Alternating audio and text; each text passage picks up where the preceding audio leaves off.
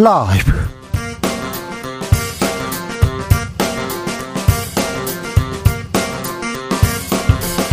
이천이십이년 시월 십사일 금요일입니다. 안녕하십니까, 주진우입니다.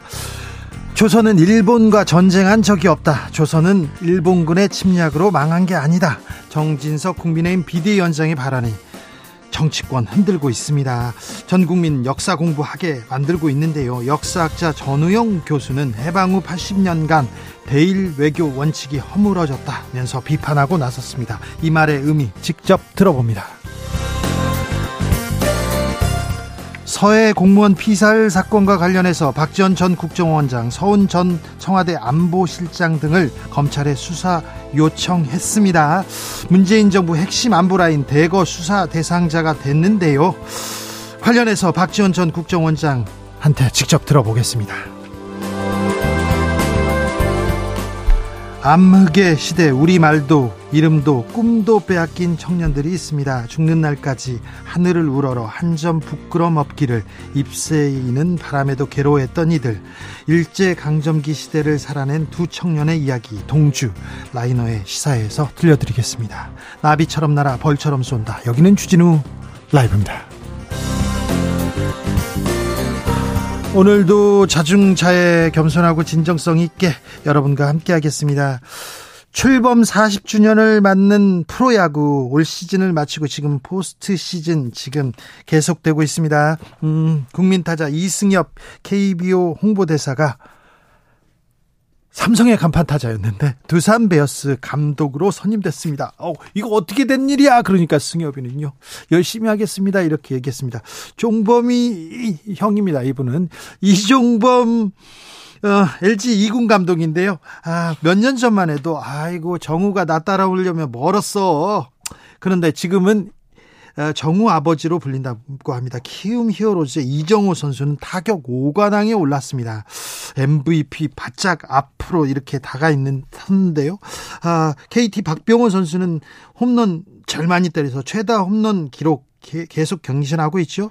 에스에스지가 정규리그 우승했지만 에스에스지 구단보다 구단주가 더 네, 유명합니다. 일배 논란, 멸콩 논란, 각종 설화를 막 일으켰는데요. 아, 프로야구 어, 가을 축제의 막이 올랐습니다. 여러분들은 어떤 팀 응원하세요? 아, 야구장에서 어떤 추억 있습니까? 응원하면서 어떤 얘기 하시는지, 아, 그런 얘기 들어보겠습니다. 야구 얘기 들어보겠습니다. 어찌됐던 한화 팬, 롯데 팬, 올해도 고생 많으셨습니다. 훌륭한 인격자들임을 제가 인정하고요. 한화 팬, 롯데 팬들에게 음, 응원과 존경의 말씀도 드리겠습니다. 네, 아, 네. 기아 팬도 마찬가지입니다. 네. 아, 샵 구칠삼공, 짧은 문자 오십원, 긴 문자 백원, 콩으로 보내시면 무료입니다. 나와 야구 얘기 이렇게 해주시면 됩니다. 그리고요, 음, 그리고요, 네.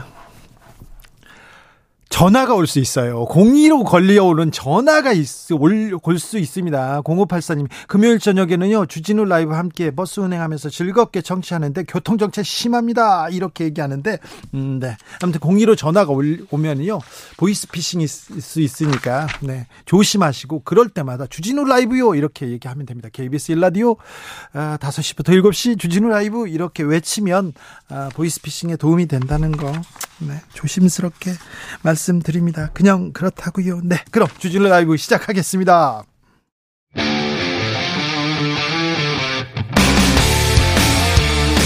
탐사보도 외길 인생 이십년, 주 기자가 제일 싫어하는 것은?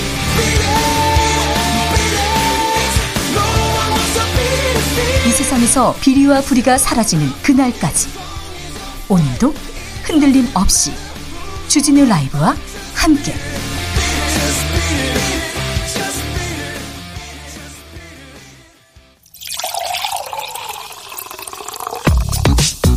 진짜 중요한 뉴스만 쭉 뽑아냈습니다. 주스 정상근 기자 어서 오세요. 안녕하십니까. 네, 정상근 기자는 네. 핸드폰에 입력된 이름 어, 모르는 번호는 잘 안 봤죠. 어, 모르는 번호는 잘 안 봤어요. 그렇죠. 네. 공의로 보, 걸려오면 잘 안 봤죠. 아, 공의로 걸려오는 건 봤습니다. 봤습니까? 네. 네. 청취율 조사이기 때문이죠. 아, 그렇죠. 네. 주진우 라이브. 네. 네. 크게 외쳐야죠. 주진우 라이브입니다. 네. 자, 첫 번째 뉴스부터 가봅니다. 북한이 또 사격을 했습니다. 이번에는 군사 완충 지역에 포격을 했습니까? 네, 북한은 오늘 오전 한 시 이십 분쯤부터 한 시 이십오 분쯤까지 황해도 마장동 일대에서 서해상으로 백삼십여 발, 그리고 두 시 오십칠 분쯤부터 세 시 칠 분쯤까지 강원도 구음리 일대에서 동해상으로 사십여 발의 포병 사격을 가했습니다. 어, 그런데 이 사격의 탄착 지점이 구일구 합의에 따른 해상 완충구역 이내였습니다. 이 구일구 합의서는 이 완충구역 내에서 해상 사격이나 훈련 등을 금지하고 있습니다. 우리는 어떻게 대응했습니까? 네, 국방부는 오늘 오전 아홉 시 서해지구 군 통신선을 통해 북측의 도발이 구일구 군사합의 위반임을 지적하고 합의 준수, 재발 방지를 촉구하는 내용으로 장성급 군사회담 수석대표 명의의 대북 전통문을 발송했다라고 밝혔습니다. 네. 합동참모본부는 성명을 통해 북한의 합의 위반과 지속적인 도발에 대해 엄중하게 경고하며 이를 즉각 중단할 것을 강력히 촉구한다라고 밝혔습니다. 우리 정부는 엄중 경고하면서 전통문을 보내가지고 네, 대화 재발 방지 이렇게 얘기했습니다. 윤석열 대통령도 입장을 냈어요? 네, 윤석열 대통령은 오늘 출근길 기자들과 만난 자리에서 북한의 구일구 합의 위반에 대해 하나하나 다 검토하고 있다라면서 네. 이 국민들께서 일치된 마음으로 확고한 대적관과 헌법 수호 정신을 갖는 것이 안보에 중요하다라고 말했습니다. 네. 다만 선제 타격에 대한 기자의 질문이 나왔는데요. 무슨 그런 얘기를 하고 계시느냐라고 일축했습니다. 선제 타격에 대해서 무슨 그런 말을 하시냐 이렇게 얘기했습니다. 어, 적절한 얘기인 것 같습니다. 선제 타격이란 이런 소리는 아예 꺼내지 말아야 합니다. 음, 그런데 정부가 음, 대북 제재를 독자적으로 하겠다 이런 얘기도 좀 했어요. 네, 정부는 핵미사일 개발 및 제재 회피에 기여한 북한 인사 열다섯 명, 기관 열여섯 곳을 독자 제재 대상으로 추가 지정한다라고 밝혔습니다. 한국 정부가 대북 독자 제재 조치에 나선 것은 약 오 년 만인데요. 문재인 정부였던 이천십칠 년 북한의 대륙간 탄도미사일 발사에 대응해서 스무 개 단체와 북한 인사 열두 명을 제재했던 바 있습니다. 그런데요, 대통령실에서 핵 관련된 얘기를 계속 꺼냅니다. 어떤 얘기 또 나왔어요? 네, 대통령실 고위 관계자가 오늘 연합뉴스와의 통화에서 한미 간 핵무기 운용 연습 정례화에 대한 질문을 받고 모든 가능성을 열어놓고 의견을 듣고 검토하고 있다라고 했고요. 어, 또 다른 고위 관계자는 북한 정권을 지상, 해상, 공중에서 최대로 압박하는 방안을 다각도로 살펴보는 중이라고 밝혔습니다. 모든 가능성 다각도로 살펴본다. 계속 수위를 높입니다. 식민사관에서 이어진 핵무장 논란 계속 이어집니다. 모든 종류의 한반도 위기, 공포를 조장하는 행위들, 발언들 단호하게 반대합니다. 핵우산 실질화하겠다 이런 얘기를 계속하는데 아, 평화보다 더 중요한 것은 없다. 평화가 법이고 밥이다. 이런 얘기 다시 한번 강조해 봅니다. 윤 대통령 오늘 김문수 경산노위 위원장에 대한 입장도 밝혔어요. 네, 문재인 전 대통령을 김일성주의자라고 말해 논란을 일으킨 김문수 경제사회노동위원장을 두고 야권의 비판이 이어지고 있는데요. 어, 윤석열 대통령은 김문수 위원장이 칠십 년대 말에서 팔십 년대에 실제로 우리 노동 현장을 뛴 분이라며 현장을 잘 아는 분이라고 신뢰를 거두지 않았습니다. 잠깐만요.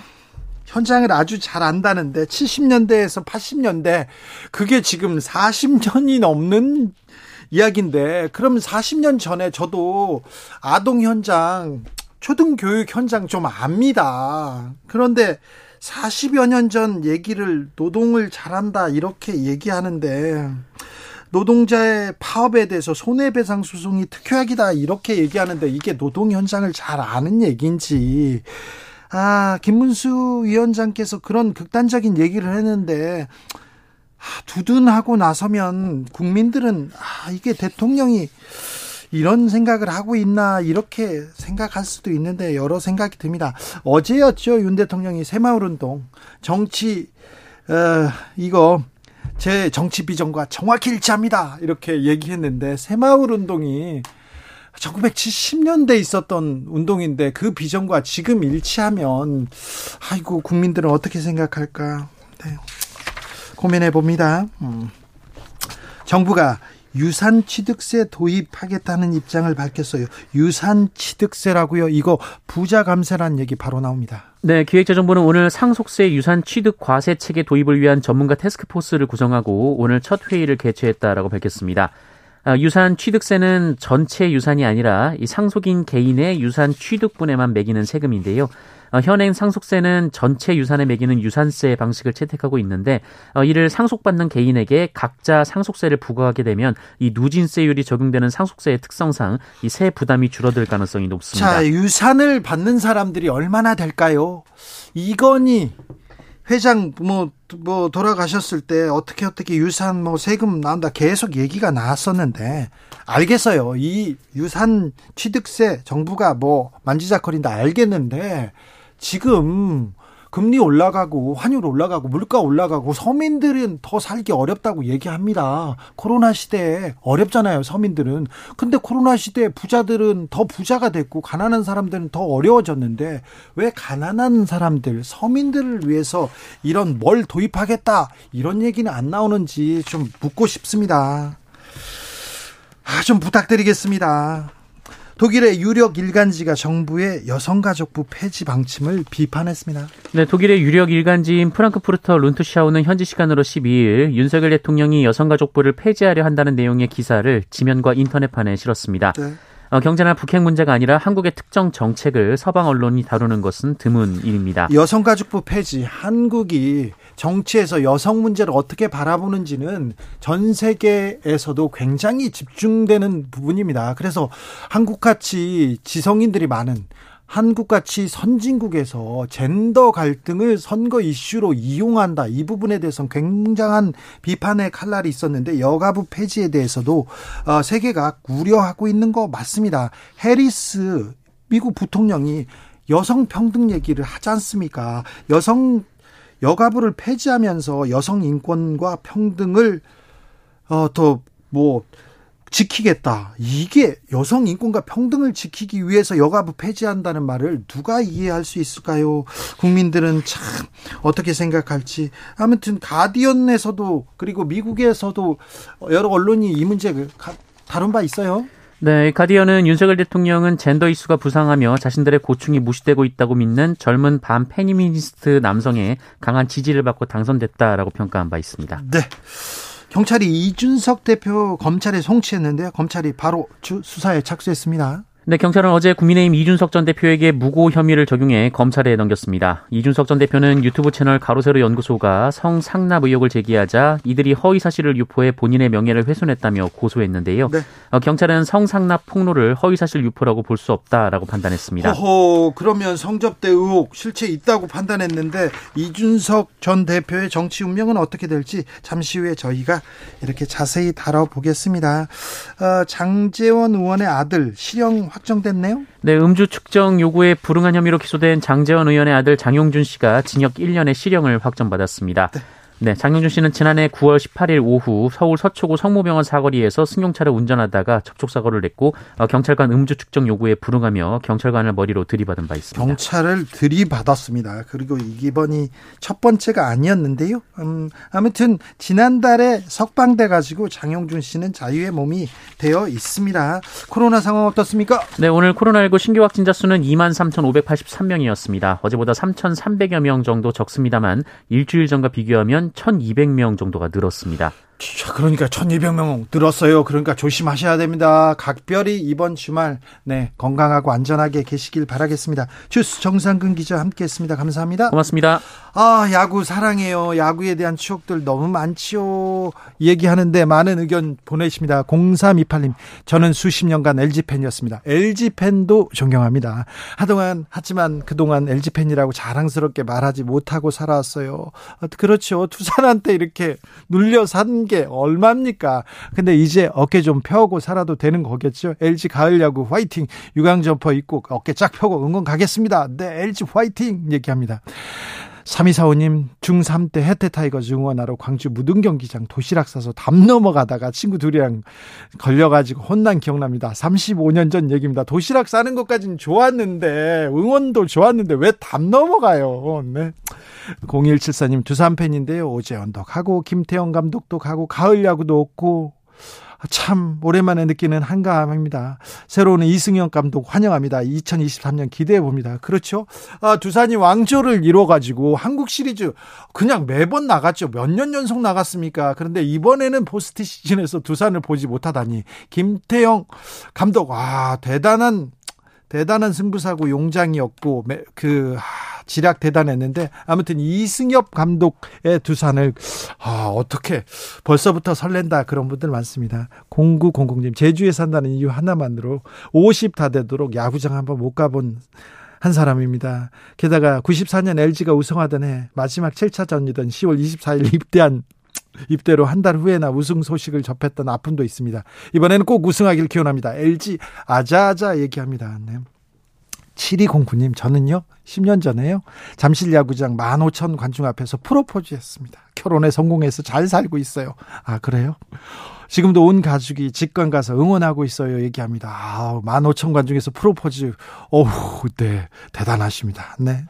아, 마이쭈님께서 하나팬이 남자친구로 최고를 알았던데 정말인가요? 정말입니다.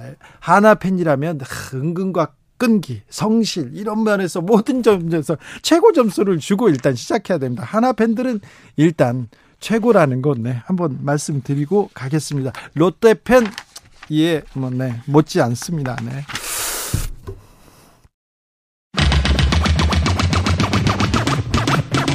주진우 라이브.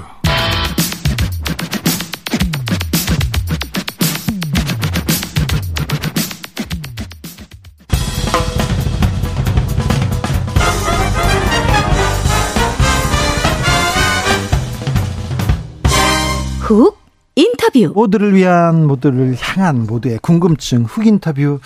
일본은 조선 왕조와 전쟁을 한 적 없다. 조선은 일본군 침략으로 망한 것이 아니다. 국민의힘 정진석 비대위원장의 발언 일파만파 커지고 있는데요. 아, 역사학자 전우용은 이렇게 일갈합니다. 침략자의 교과서 조선총독부가 간행한 조선사 교과서 내용을 아주 충실히 요약했다. 역사학자 전우용 교수님 모셨습니다. 안녕하세요. 네, 안녕하세요. 네. 아, 정진석 위원장의 말, 아, 그리고 나서 어, 식민사관이다. 이거 국민들의 비판이 있다 얘기하니까 진실을 왜곡하고 호도하지 마라. 식민사관이 아니라 역사 그 자체다. 공부 좀 해라. 이렇게 얘기했는데 어떻게 들으셨습니까? 어, 그분이 어디서 공부를 하셨는지 혹은 언제 공부를 하셨는지 잘 모르겠어요. 뭐 저보다 나이가 많이 많지는 않으신데 네. 어, 적어도 지금 이제 육십 대 중반 이하인 사람들은 네. 학교에서 역사 공부를 하면 그렇게 배운 적이 없어요. 아 그렇습니까? 그, 그런 역사를 가르친 우리나라에서 가르친 적이 없죠. 그럼 가정 교육을 잘 받으셨나요? 그러니까 이게 독학이거나 네. 아니면 이제 집안에서 배운 가학이거나 이걸로 그러니까 좀. 그 비속어를 쓰면 어디서 야매를 배우신 것 같아요. 아니요, 아니요. 죄송합니다. 비속어 사과하겠습니다. 네, 네, 사과하겠습니다. 그래요? 예. 어디서 잘못 배우신 것 같아요. 어디서 좀 잘못 배우셨지 네. 않았나 뭐 이런 생각이 좀 듭니다. 자, 그럼 팩트 체크 좀 해주세요. 조선이 왜 망했을까? 조선은 뭐 안에서 썩어서 문드러져서 망했다. 이 부분은 어떻습니까?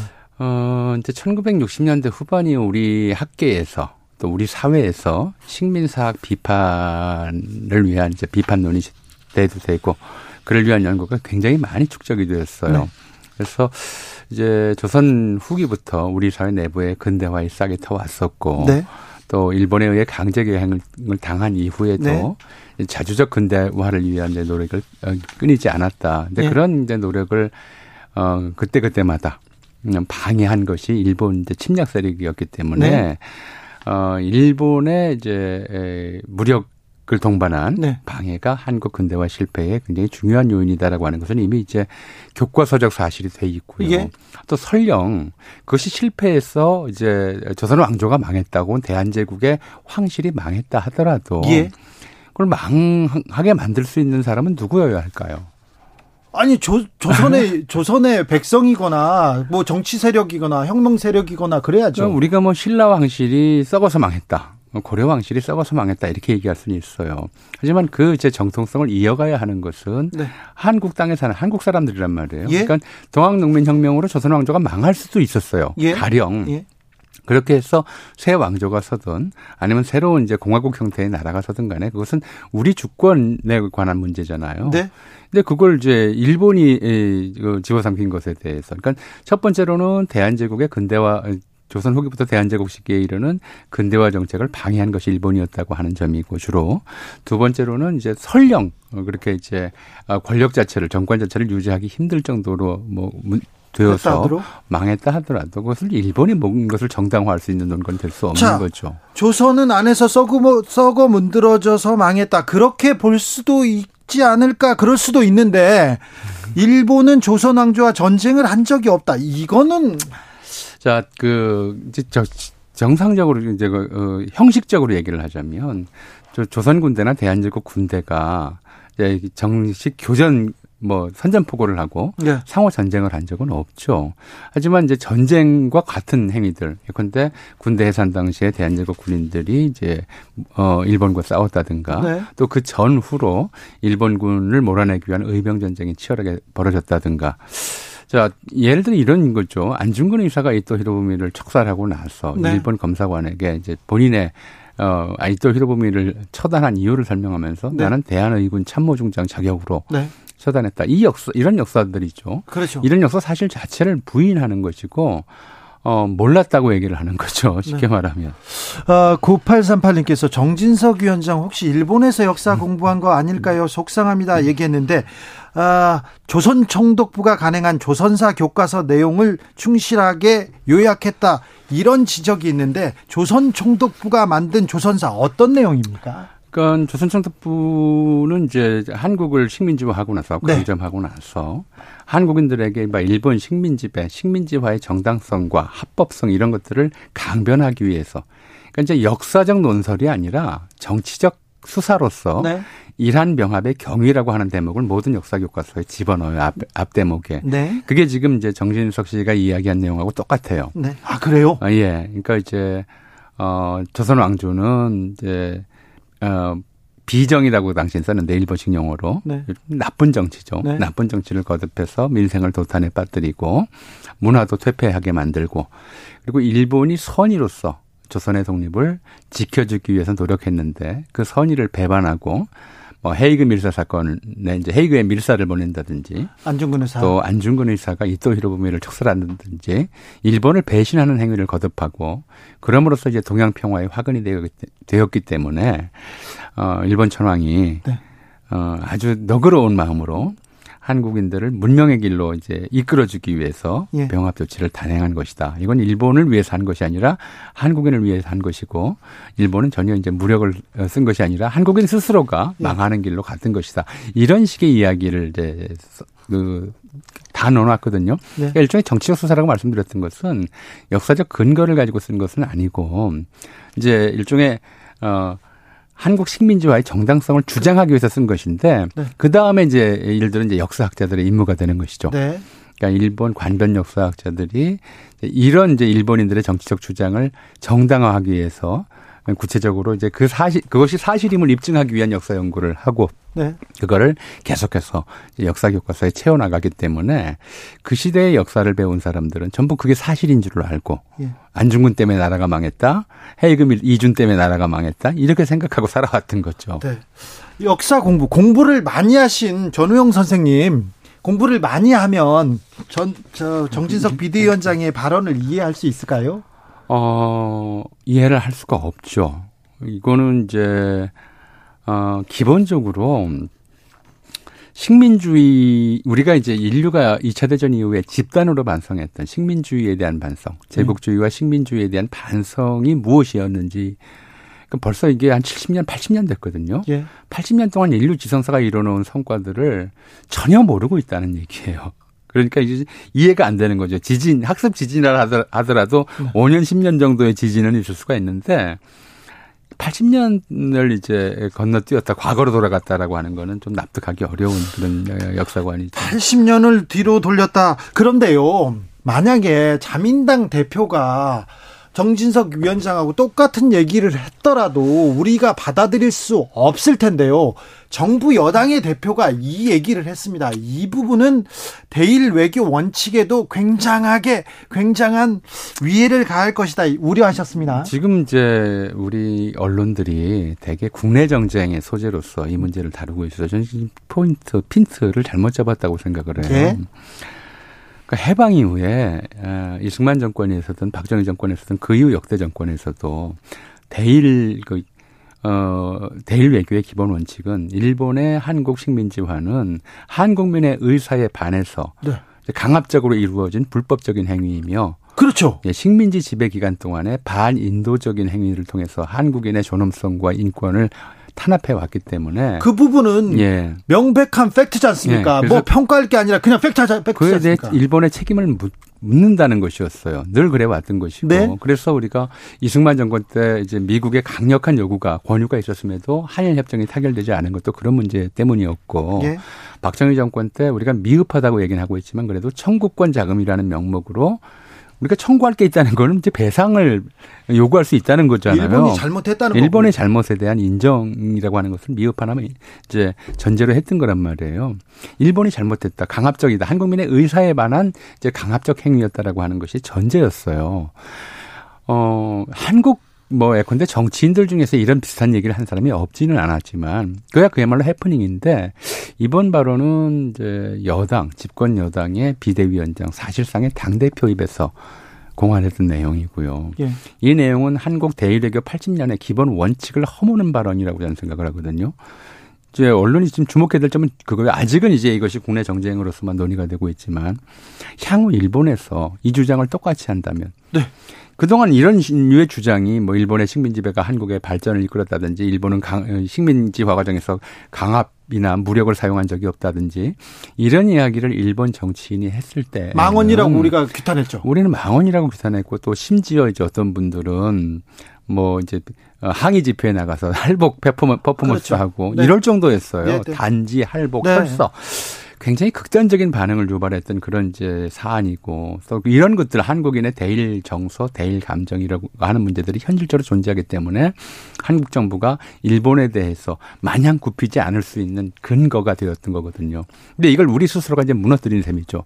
집권 여당 대표가 이렇게 이야기함으로써 앞으로 일본의 어떤 정치인이 망언을 해도 네. 우리가 그걸 규탄할 자격이 있느냐라는 문제를 자문해야 될 것이고요. 그렇죠. 일본으로서도 이제 이 발언은 우리가 하는 얘기가 아니라 너희 너희 나라의 네. 집권당 대표가 한 말이다라고 이제 얘기를 하면, 그러니까 대일 외교에 우리가 굉장히 이제 강하게 나갈 수 있었던 우리가 어, 뭐 억울하게 피해 보지 않을 수 어, 보지 않을 수 있었던 이제 국민 정서라고 하는 담보. 네. 이걸 스스로 포기해버린 굉장히 외교적으로 어, 나쁜 처사, 나쁘다기보다는 정말 어, 자해 수준의 네. 그런 발언이다. 그래서 이거는 어, 좀 아직 이제 이게 뭐 잠잠해지는 것처럼 이제 느껴지시겠지만 두고두고 한국 외교에 부담을 던질 거고요. 이 부담을 좀 줄이기 줄이거나 없애기 위해서라도. 네. 어, 정진석 의원 스스로가 이 문제에 대해서 어떻게든 책임을 지고 어, 이게 한국 정부의 공식적이거나 한국 국민들의 합치된 또는 다수의 의사가 아니라고 하는 것을 어, 일본에 표명할 필요가 있다고 생각을 합니다. 네, 표명해야죠. 해야 돼. 이게 저, 저 역사 선생입니까? 이거 하나만 물어보겠습니다. 간단히 묻습니다. 시간이 다 돼가지고요. 음. 신영복 선생님을 존경하면 김일성 주의자입니까? 신영복 선생이 김일성 주의자인가요? 아니죠. 그렇죠. 그러니까 어떤 사람에게 어떤 주의자란 낙인을 찍고 그리고 나아가서 주의자이기 때문에 총살감이다라는 얘기까지 하려면 근거를 제시해야 될 거 아니에요. 네. 뭐 그의 어록이라든가 뭐 행실이라든가 이런 걸 가지고 근거를 제시해야 되는데 아무 근거도 없이 한국에서 김일성 주의자라는 말은 그야말로 총살감이라는 말과 동의어예요. 네, 네, 빨갱이라는 얘기죠. 빨갱이도 심한 빨갱이죠. 네. 이렇게 얘기를 하려면 이제 그렇게 해서 사람을 죽, 어, 죽여도 되는 사람으로 이제 매도하려면 근거가 있어야 하는데 아무 근거도 제시하지 않고 얘기를 하기 때문에 네. 이건 뭐 멀리 갈 필요도 없죠. 그냥 어, 마녀 사냥인데 마녀 사냥꾼이라고 스스로 자, 어, 이제 자백한 네. 그런 발언이라고 봐야 될 것 같습니다. 알겠습니다. 정진석 비대위원장의 말이 지금은 우리 정치권에서 맴돌고 있지만 향후 한일 관계, 외교 관계, 사실 한일 관계가 지금 고착된 게 다 역사 문제 아닙니까? 그렇죠. 그런데 역사 문제에 굉장히 큰 파문을 일으켰다 이렇게 얘기하는데요. 정진석 비대위원장도의 입장도 저희가 들어보려고 계속 노력하고 있습니다. 계속 추진하고 있는데 잘 안 오십니다. 아, 여기까지 듣겠습니다. 예. 역사학자 전우용 선생님이었습니다. 감사합니다. 감사합니다. 교통정보센터 다녀오겠습니다. 임초희 씨. 대한민국 정치의 새로운 백 년을 준비한다. 이십일 세기형 국회 싱크탱크 정치연구소 영앤영. 정치권에 보내는 고급진 정치 컨설팅, 오늘도 뜨겁게 분석해 보겠습니다. 아, 영앤영의 또 다른 영입니다. 엄경영 시대정신연구소장, 어서 오세요. 네, 안녕하세요. 아, 또 다른 영입니다. 최영일 평론가, 어서 오세요. 안녕하십니까. 네, 잘 계셨죠? 아, 그럼요. 한동안 정치 이슈 뜨거웠는데 네. 네. 아, 뭐라고 해야 되나요? 말 실수, 말꼬리를 말꼬리가 맞고 실수를 실수로 덮고 계속 네. 커져가는 그런 상황이었어요. 역사 공부 많이 했습니다. 요즘은 아침에 일어나면 순간이동해 있는 것 같아요. 어디로요? 팔십 년 전으로요? 네, 그러니까 너무 이게 이슈가 많아서 네. 어, 이 핵폭탄급 이슈가 매일 발생하니까 와안이 방방할 때가 많아요. 아니 그래서 이제 때. 꼬꼬무 국감 이런 별명을 붙였던데 네. 꼬리에 꼬리를 무는 국감이다. 네. 이슈가 이슈를 덮고 인물이 인물을 덮고 말이 또 덧센 말에 덮이고 막 이러는데 뉴스에서 눈과 귀를 뗄 수가 없는 거예요. 그런, 그런데 조금 나쁜 거는요. 네. 사실 어찌 보면 대통령의 말, 그리고 권성동 어. 의원의 말, 네. 정진석 비대위원장의 말, 말, 말의 수위나 네. 좀 어, 정도가 좀 심해지고요. 지금은 핵 무기나 핵 핵무장까지 네네. 왔어요. 그리고 어디까지 갔냐면 그 활용점정이랄까 나쁜 의미로 김문수 경선호위원장. 네. 무슨 김일성주의자, 총살감. 이게 지금 이십일 세기 대한민국 국민들이 장관급 위원장에게 들어야 되는 말이냐. 그래서 아까 눈과 귀를 뉴스에서 뗄 수 없다고 말씀드렸는데 폐해는 뭐냐면 머리는 띵해져요. 이게 뭐냐? 이게 뭐지? 이걸 지금 이 정통 시사평론의 시각으로 해석을 해야 될 뉴스가 맞나? 저는 좀 남감할 때가 있습니다. 네, 말씀하셨으니까 한번 해보죠. 네. 아니, 김, 김문수 경산의 위원장 발언을 보면 네. 이분은 끊임없이 오른편으로 변신을 거듭한 분이거든요. 그렇죠. 아마 가장 대한, 왼쪽에서. 네, 대한민국에서 가장 대표적인 그런 케이스인데 네. 제가 보니까 그게 한 세 가지 원인이 있는, 있는 것 같아요. 음. 네, 일단은 박근혜 대통령 탄핵을 반대했어요. 네. 근데 그때만 해도 소수였잖아요. 예. 그러니까 소수끼리 계속 뭉쳐가면서 계속 오른쪽으로 가는 거죠. 그리고 두 번째는 태극기 집회를 지속적으로 참여했어요. 네. 주도했죠. 한, 한 삼, 사 년 계속 네. 참여했단 음. 말이죠. 그리고 하나 더 있는데 이게 굉장히 중요합니다. 유튜브를 계속 활동을 했어요. 본인도 유튜브를 운영을 하고 네. 주로 이제 보수 극우 성향의 유튜브에 출연해요. 네. 그런데 자, 이 그러니까 문재인 대통령을 김일성주의자라고 표현하잖아요. 네. 근데 그냥 좀 부드럽게 사회주의자 이렇게 해도 되거든요. 아니, 이미 저 문재인 전 대통령이 공산주의자다 이런 표현으로 네. 재판이 있었는데 무죄가 났어요. 네, 네. 왜냐하면 그 정도 직위에 있는 대한민국 대통령이라면 국민 중에 누구에게 그런 정도 비판은 사실이 아닐지라도 받을 수 있다 이런 취지예요. 사실이 네, 아닐지라도. 이게 표현의 자유라고 생각해요, 저는. 예를 들면 저의 주관적인 시각을 가지고 당신은 무슨 주의자지? 그럴 수 있어요. 그런 얘기를 또 우리 방송하는 사람들도 많이 듣는데 마르크스가 말이에요. 생전에 무슨 얘기를 했냐면 난 마르크스주의자가 아니란 말이오 이런 얘기를 했어요. 네. 왜 나를 규정짓소 이런 거죠. 레닌이 나 레닌주의자 아니라니까 이러고 살았다니까요. 네, 그래서 제가 이제 맞아 말씀을 드리면 이데올로기로 규정을 네, 제가, 하는 거죠. 네, 제가 이제 맞아 말씀을 드리면 그러니까 뭐 사회주의자 이렇게 부드럽게 표현할 음. 수 있는데 왜 하필 김일성주의자냐. 네네. 그리고 이제 총살감이라고 말씀하셨잖아요. 네. 근데 그냥 부드럽게 사법처리감이라고 하면 되잖아요. 아니 부드럽게나 이렇게 좀 융통성 있게 말을 할 수 있는 분이 네. 아니세요. 네. 그래서 이제 왜 그런 현상이 벌어졌냐면 이렇게 말을 해야 네. 유튜브 구독자가 들어와요. 아, 그렇죠. 그리고 돈을 있죠. 줍니다. 네, 그리고 돈을 줍니다. 슈퍼챗 후원금. 네. 그래서 이분이 그런 유튜브 극우 유튜브에 굉장히 지금 이렇게 습관이 돼 있는 거예요. 아. 그래서 제가 보기에. 이날 이제 국정감사 때도 물론 민주당 의원도 그걸 딱 유도를 했어요. 음. 과거에 그 페이스북 이런 것들 거론하면서 그러니까 이걸 뱉어버린 거죠. 음. 네, 그래서 이런 일이 벌어졌는데 우리나라 유튜브가 얼마나 편향성을 띌 수 있는지를 극단적으로 보여주는 사례다. 네. 아, 그렇게 생각을 합니다. 그런데 문제는 이분이 장관급 그리고 경산호위 위원장이라는 거 있습니다. 오늘 대통령이 네. 더 나쁜 거는 뭐냐면은 대통령이 여기에 대해서 얘기 안 할 수가 없는데 네. 대통령이 뭐라고 했냐면 현장을 가장 잘 아는 분이다 이렇게 얘기했어요. 노동운동가 출신이기 때문에. 그러면 이게 수습이 안 됩니다. 네, 맞습니다. 그런 부분이 있는데 그러니까 제가 보기에 이것은 바로 인사검증에서 문제가 생긴 거다. 그러니까 음. 예전에 청와대 때 민정수석실에서 인사검증 했잖아요. 이때는 뭐 정무수석실이라든지 홍보수석실이라든지 이렇게 같이 음. 연계해서 교차 검증을 하거든요. 네. 그리고 사실 검증의 최고 수위는 정치적으로 판단하는 거예요. 이 사람을 인사 이 사람을 발령했을 때 어떤 문제가 벌어지냐. 근데 지금 이제 법무부로 가 있단 말이에요. 음. 법무부 인사정보관리단이잖아요. 근데 거기가 아무리 똑똑해도 정치적 판단을 하는 데가 아니거든요. 음. 그냥 과거 발언. 그러니까 예를 들어서 저한테 검증을 맡기면 김문수가 운영하는 유튜브도 들어가 보겠어요. 음. 그리고 김문수가 출연하는 기본으로 봐야죠. 가로세로 연구소 이런데 네, 들어가서 이 사람이 발언하는 거 다 체크를 해야죠. 그걸 들어가봐야 하나요? 네. 그냥 국민들도 대략 어떤 아는데. 곳이구나 다 감잡고 알고 있는 곳인데요. 아, 그럼 이제 들어가서 보고 디테일하게 그거를 인사 검증의 주요 판단 요인으로 제시를 해야 되는데 음. 그런 것이 다 소개돼 있다. 그러니까. 용산 대통령실의 정치 빈곤 내지는 정치 결핍이 빚은 참사다. 그렇게 볼 수 있죠. 그래서 저는 이게 결핍일까 사실은 몰라서였을까. 자, 김문수란 인물은 대중적인 인물이에요. 네. 사실 이천십이 년까지는 잘 나가던 정치인이에요. 그렇죠. 그러니까 예를 들면 노동운동가 출신인데 네. 부인하고 함께 노동운동을 했던 미담이 있고 이재호 상임 고문하고 함께 네. 보수로 전향했습니다만 보수에서 개혁을 개혁의 목소리를 뭐 외치던 정치인이었어요. 아니, 구십이 년도 제가 생생한 기억에는 민중당을 창당해서 네. 대한민국에서 가장 급진적인 좌파 정당을 만들었던 분들이 그 이후에 이제 보수로 전향을 해서 이제 국회의원 배지 달고 김문수 이 전 지사는 삼선했고 경기도지사 두 번 연임했고 네. 대권 주자에 딱 올라가요. 근데 박근혜 후보에게 경선에서 밀리죠. 근데 경기도 지사 시절에 이제 이른바 일일구 갑질 사태가 벌어지면서 일일구도 지사 이분이 이후로는 뭐 대구 선거도 안 되고 서울에서 선거도 안 되고 몰락의 길을 걷다가 말씀하신 대로 유튜버로 극우적 발언으로 어찌 보면 이 어떤 사람들의 주목을 끄는 좀 묘한 이상한 인물이 돼버렸단 말이에요. 네.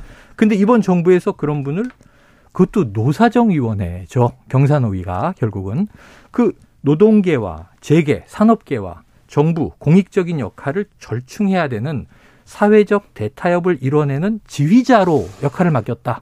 이분은 최근에 이 어떤 발언만 모아보면 강한 반노조주의자예요. 불법 파업에 손해배상 소송, 특효약이다. 그래서 손해배상해야 된다 이렇게 아니, 얘기하신 분이에요. 쌍용차가 얼마나 가슴 아픈 사건인데 지금까지 그 이후로 자. 자살특공대라는 표현을 썼어요. 이거는 막말 망언인데 이거를 뻔히 알면서 기용을 한 이유. 그래서 저는 이건 김문수 위원장이라는 인물은 그런 캐릭터라 치고 인사권자의 책임이 너무나 커지는 대목이다. 커지면. 민중당은 천구백구십 년에 창당됐습니다. 네, 구십이 년까지 존재했고요. 아, 자, 그렇죠. 그런데요. 구십이 년 선거 때 나왔습니다. 엄경용 소장님이 지난번에도 말씀하셨는데 음. 말실수, 막말이 나오고 나서 더 중요한 건 그 다음에 어떻게 대응하느냐에 따라 달라지지 네, 그렇죠, 않습니까? 그렇죠. 그런데 이 막말이 나올, 나오자마자 이 막말에 대해서 얘기를 할 거 아니에요. 물어볼 거 아니에요. 그런데 뭐 현장을 잘 아시는 분, 칠십, 팔십 년대 말 노동 현장을 잘 뛴 분 얘기를 하는데 사람들이 네네. 어떻게 볼 거냐면은 칠십팔, 칠십, 팔십 년이면 지금 사오십 년 됐어요. 그렇죠. 그렇습니다. 그런 지적도 일리가 있고요. 네. 그러니까 일종의 유체이탈 화법이라고 볼 수 있는데, 네. 근데 이제 문제는 대통령이 인사를 했단 말이죠. 네. 근데 그 인사를 인사한 지 지금 잉크도 안 말랐잖아요. 그러니까 네. 아침에 출근 문답에서 이걸 뒤집을 수가 없어요. 음. 그래서 저는 김문수 위원장이 이미 아, 리더십에 상처가 났다 이번 국정감사에서. 그래서 이 경사노위를 제대로 이끌기가 어렵다고 봅니다. 그러니까 음. 만약에 경사노위를 제대로 이끌려면. 최소한 과거 경기도지사 시절로는 돌아가야 된다. 그렇지 않으면 이게 이제 현장에서 말빨이 안, 말, 안 막힐 거라고 봅니다. 그런데 네. 문제는 이 사람이 이제 그만둔다면 윤 대통령한테 이 상처를 최소화하고 본인의 상처도 최소화하는 시기를 아, 이 좀 뒀다가 적당한 시기에 사퇴해야 되는 거 아닌가 그런 생각이 듭니다. 음. 뭐, 네. 이미 상처를 막 주고 있는데요. 네. 그러니까 저는 시간이 가면 갈수록 네. 이 경사노위 본연의 이제 어떤 임무보다 정치적인 발언의 파장이 계속 커지고 이분은 또 물러서야 날 생각이 없는 분이다 보니까 네. 경사노위 위원장 뭐 장관급이라고 한들 몇 년 하겠습니까? 임기를 대통령과 같이 하겠습니까? 언제든 교체될 수 있는 거죠. 그러면은 이번에 야, 오랜만에 내가 높은 지위를 잡은 김에 지금 언론에 스포트라이트가 쏟아지고 있잖아요. 안 밀려요, 이분은. 네. 그러면은 윤석열 정부에는 대통령실에는 끊임없이 최악의 인사로 네. 오점을 계속 남기다가 시간을 끌면 끌수록 줄 수 있는 타격 다 주고 나서 언론의 관심이 떨어지면 네. 이분이 물러나.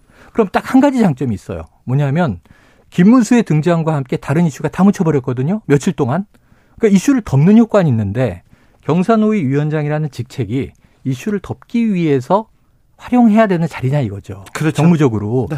여긴 또 본연의 역할들이 있는 겁니다. 그러니까 지금 기관장들 나가라고 얘기하는 권성동 의원 같은 분이 아니 비전과 노선이 현 정부와 맞지 않는 전 정부 인사들이 왜 그 자리 지키고 있어 하고 대놓고 나가라고 쏘잖아요. 그럼 지금 있는 인물들은 현 정부와 비전과 노선, 국민들을 위해 공익에 봉사하겠다는 뭔가 공유하고 있냔 말이죠. 그런데요. 네. 그러니까 김문수 위원장이 막말을 계속하면서 그러니까 자기 스포트라이트, 자기 정치를 할 만큼 지금 여권 사정이 녹록지 않아요. 음. 그러니까 윤석열 대통령 지지율도 굉장히 안 좋고 또 이제 최근에 그러니까 오늘 그 여론조사 나온 거 보면은 국민의힘 지지율도 빠지고 있어요. 네, 네. 네, 그러니까 이를테면 이 윤 대통령과 국민의힘 지지율이 서로 주고받으면서 역시너지가 발생하고 있단 말이죠. 음. 이런 상황에서 이 김문수 위원장이 정말 윤 대통령의 국정 성공과 아, 이 국민의힘의 총선에서 승리를 바란다면 네. 저는 생각을 달리해야 된다고 봅니다. 그러니까 지금 육십 대 이상으로 점점 고립되고 있거든요. 음, 아니, 이게 그런... 이제 과거 자유한국당 시절에 이 국민의힘이 육십 대 이상에서만 지지기만 갖고 있었어요. 그런데 그분이 네. 지금 정권 윤석열 대통령을 생각하고 그럴까요? 만약에 지금 경산의 위원장 임기 이 년입니다. 네. 그 전에 나가라 그러면 너도 공산당이다 이렇게 말할 것 같은데요. 아니 이분이 가장 최근에 대척점에 있었던 정치인이 누구냐면 황교안 전 대표예요. 네. 왜냐하면 같이 태극기를 주도했는데요. 같이 태극기를 주도했는데 지난 총선 이십일 대 총선에서 당을 아예 따로 뗐죠. 네. 그때 정광훈 목사가 후원자 역할을 하면서 제 기억엔 자유통일당이라고 만들어서 네. 아예 이 지금 국민의힘에서 나왔었어요. 예. 그래서 가장 더 강성 우파적인 정당으로 했는데 이제 뭐 총선에서는 이제 성과가 안 났습니다만. 네. 그리고 이분이 지금 윤석열 정부에 들어왔는데 정치 노선으로 보더라도 보수 내에서도 사실은 이게 찬탄 반탄, 찬, 탄핵 찬성 반대 이런 기류로 보면 탄핵의 강을 건넜다라고 이제 얘기하고 있는 보수 정당 입장에서 네. 지금 이 총살감을 설명할 때 박근혜 전 대통령이 이십이 년 말이 되느냐. 문재인 전 대통령은 더 받아야 된다. 근데 이게 논리가 말이 안 되는 게 그분은 자기 머릿속의 의식의 흐름인 것이 뇌물죄를 포함해서 지금 대, 국정농단에 관한 대법원 확정이 됐어요. 본인이 생각하는 이데올로기의 어떤 나와 나보다 저 사람은 네. 더 왼쪽에 있지. 네. 그러니까 친북이지, 종북이지. 그러니까 저 사람은 총살감이야. 네. 라는 단정을 어떻게 사법적으로 자, 아무 논리적 근거 없이 자, 막 얘기할 수 있냐고. 아, 그렇죠. 우리가, 우리가 자꾸 김문수 자, 그렇죠. 얘기를 하면 여기는 그만하자고요. 네, 시청률이 떨어질 것 같아요. 아니요, 정치율을 떠나서요. 네. 떠나서 우리가 지금 김문수 위원장 얘기를 해야 되는지, 네. 김문수 위원장의 태극기 아스팔트 발언을 우리가 얘기를 해야 되는지, 네.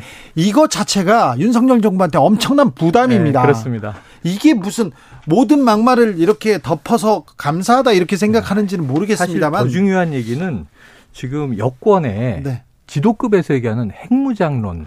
자, 글로 넘어갑니다. 공삼이팔님께서 사십 년 넘게 살면서 수많은 막장 드라마 봤는데 요즘 정치계보다 더한 막장은 없습니다. 네. 역대급 막장 정치인들 대한민국 어쩌면 좋아요 얘기하는데 자, 지금은요. 음. 막말이 계속 나오다가 네.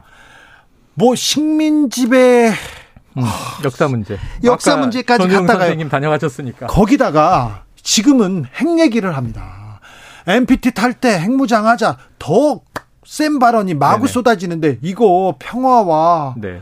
평화의 가장 큰 해가 되고 있는데 네. 걱정입니다. 아, 제가 한 가지만 말씀드리면 핵무장론, 뭐 이제 전술핵 재배치 얘기도 있지만 지금 이제 심지어는 미국이 만약에 이런 논리예요. 북한이 전술핵으로 우리 이 남한을 타격을 하고 자 그럼 미국이 핵을 쏴주고 도와줄 줄 알았는데 미국이 본토에서 핵 쏘면요 반경 삼백 킬로미터가 초토화되는 거예요. 그럼 우리 우리 국토 정도는 삼분의 일씩 날아가요. 히로시마 나가사키에 지금 수천 수만 배의 핵폭이란 말이죠. 지금 그럼 북이 공격하고 저 미국이 한 번 쏘면 두 번 두 방이 이미 아니, 끝나요. 그래서 핵은 안 쏠 때 무서운 것이지 쏘는 순간은 아무 의미 없이 공멸로 가는 것이다. 네. 그렇게 무서운 무기인데 네. 자, 자, 그럼, 핵무장론의 문제를 한 가지만 지적드리면 핵무장론은 지금 보수가 절대로 얘기하면 안 되는 금기예요. 왜냐하면 우리나라 역사상 유일하게 자체 핵무장론을 딱 한 번 얘기한 게 박정희 정권인데 네. 미국 카터 행정부 때 주한미군 철수한다 그러니까 어? 미군이 철수해? 그때 남북이 막 체제 경쟁하고 있을 때입니다. 그러니까 우린 그럼 핵을 갖겠어. 이게 무궁화 꽃이 피었습니다. 소설에 나오잖아요. 그 결과가 어떤 참극인지를 우리가 알고 있죠. 그리고 이제 실현되지도 못했죠. 핵무장은 미국과 한국의 동맹이 깨졌을 때 가능한 거예요. 자, 그럼 한미동맹을 이렇게 두텁게 하자고 얘기하는 보수가 핵무장은 미국이 동의할까요? 자, 그런데 상황이 음. 많이 달라졌죠. 그러니까 사실은 북한은 이미 핵 보유 국가입니다. 정세균 전 국회의장이 미국을 아, 공식적으로 증언을, 인정하시는 네, 건가요? 네, 미국을 그러니까 내용상으로 네. 자, 공식적으로는 아니고 그러니까 네. 정세균 국회의장이 지금 미국을 방문 중인데요. 네. 거기서 그런 얘기를 했어요. 그러니까 간담회 참석해서 어, 북한이 이 핵 보유 사, 오위국이다. 음. 그래서 이 한미일 군사협력은 불가피하다. 이런 발언을 했는데요. 그러니까 사실 그 십칠일이 지금 중국 당대회 마지막 날입니다. 네. 그리고 다다음 주 십일월 팔일이 미국 중간선거일이에요. 그렇죠. 그래서 다음 주나 다다음 주에 북한이 핵실험할 가능성이 있고 음. 핵실험을 하게 되면 즉 소형, 그러니까 소형 전술핵. 예, 전술 핵무기 실험하게 될 텐데 그러니까 실제로 북한이 핵무기를 실전에 배치하게 되는 단계에 왔어요. 네. 그러니까 물론 그래서 저는 보수가 지금 전술핵을 배치하자. 그게 이제 저는 반은 뭐 진심이고 또 국민들이 원하니까. 그렇지만 반은 당내용도 있다. 음. 왜냐하면 지금 윤석열 대통령이나 국민의힘 지지율이 밀리잖아요. 그렇죠. 네. 그래서 그러니까 민주당이 밀리기 때문에 이거를 핵 문제, 그러니까 국민들이 찬성하는 핵 문제를 안보 이슈, 그러니까 이걸 이제 쟁점화해서 그러니까 지지율을 좀 끌어올려보자. 이렇게 해갖고 지난주에 오 퍼센트 포인트를 끌어올렸어요. 근데 이번 주에 이제 강경론으로 계속 음. 가니까. 이제 다시 이제 이 숨 고르게 들어간 국민들은 들어간 지금 엄 소장님 말씀에 아 일리 있다 그럴 수 있는데 이게 적어도 이 국가 경영을 하는 입장은 지금 국제 정세를 하나도 빼고 올 수 없잖아요. 그러니까 우리가 뭐 북한과 남한만 평지에 있다, 재래식 무기를 붙는다. 그럼 우리 걱정 안 해도 되는데 핵이라는 비대칭 전력 때문에 우리가 불안해졌는데 사실상 핵 보유국이라 치고 아까 말씀하신 중국의 칠중 전에 끝나고 미국의 중간 선거 있기 전에 우리 국정원은 칠 차 핵실험할 가능성이 크다 그랬는데 전 세계적인 뉴스는 뭐냐면 푸틴이 우크라이나의 전술핵을 쓸 것이다. 러시아는 전술핵을 보유하고 있는 국가잖아요. 공식적인 핵 보유국이고. 그러면 이제 바이든 대통령의 관심은 푸틴이 핵을 쓸까? 그러면서 계속 말리는 중이에요. 합리적인 행위자다. 그런 미치광이 짓 안 할 거다. 지금 미국의 관심이 여기 있는데 뭐 한반도에서도 칠 차 핵실험? 부차적인 문제예요. 그럼 이런 상황에서 지금 전술핵을 한반도에 배치하는 순간 우크라이나, 중동이 아니라 전 세계 신냉전 기류에서 중국과 러시아는 어 저게 정말 북한을 향해서 놓은 전술핵일까? 혹시 나 전술핵 쓸 수도 있는데 러시아 푸틴이. 그럼 이건 신냉전의 화약고가 된다고요. 한반도가. 자, 그래서 이걸 왜 끌어들이겠다고 나서서 제발 전술핵을 재배치해 주십시오. 이게 국제정세를 이해하는 판단입니까? 자, 엠피티 탈퇴 그리고 독자 핵무장까지 이거 나가도 너무 나가는데 그렇다고 해서 이게 정치적으로 정치적으로 이 프레임을 바꾸겠다. 여기까지는 좋은데 국면 전환용이다. 이게 국면 전환용이라고 하더라도 부적절하고 이 부분이 국민들한테 마음을 얻지는 못합니다. 자, 여론조사 개요를 네. 잠깐 음. 말씀해야 네, 됩니다. 말씀하셔서 네, 잠깐만요. 한국갤럽에서 지난 십일일, 십삼일 전국 성인 천 명을 대상으로 네. 했습니다. 그런데 어, 잘하고 있다, 대통령 잘하고 있다는 응답은 이십팔 퍼센트, 못하고 있다는 응답은 육십삼 퍼센트로 집계됐습니다. 거의 뭐 크게 차이가 없습니다. 중앙선거 여론조사 심의위원회 홈페이지 참조하시면 됩니다. 네, 삼십 초 동안 말씀드리겠습니다. 네. 그래서 어, 국민의힘이 저러는 것은 당내용인 것도 있다. 그렇죠. 정치용. 왜냐하면 일월이나 이월 달에 전당대회가 네. 있잖아요. 그래서 지금 전술핵 배치 핵무장론을 세게 주장하는 분들이 대체로 음. 당권 주자들이에요. 네. 그러니까 네, 나경원, 네, 나경원 전 의원이나 김기현 전 원내대표 그리고 정진석 위원장도 했죠. 네, 그래, 예, 맞습니다. 그리고 어, 미국이 어제 전략 보고서를 공개했어요. 음. 여기에서 어, 중국을 오십오 번 언급했는데 북한은 세 번밖에 안 했단 네, 말이죠. 네, 네, 네. 그래서 그렇다면. 북한에 대해서는 관심이 없다는 얘기예요. 없어요. 지금. 오로지 중국 봉쇄만 관심이 네네. 있어요. 그러면 우리 입장에서는 이 북한이 그러니까 소형 그러니까 이 전술 핵을 배치하면 실전 배치하면 어떻게 할 거냐. 음. 남북 관계 이 점 영에 대해서 고민할 수밖에 없는 겁니다. 네네네. 그런데 한미동맹을 그렇게 거예요. 이야기하면서 일본을 또 끌어들이려고 하면서 그걸로도 부족해서 핵무장까지 얘기하면서 그럼 이 세계는 다 서로 아, 네. 이해 상충되는 아이고. 전략을 얘기하고 있는 거라니까요.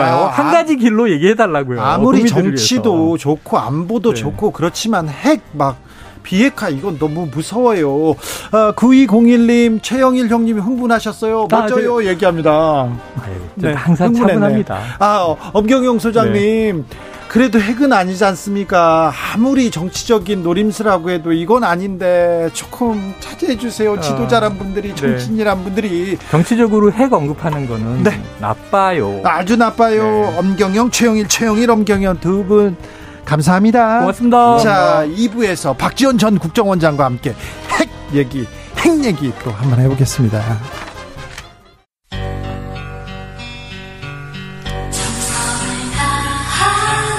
정성을 다하는 국민의 방송 케이비에스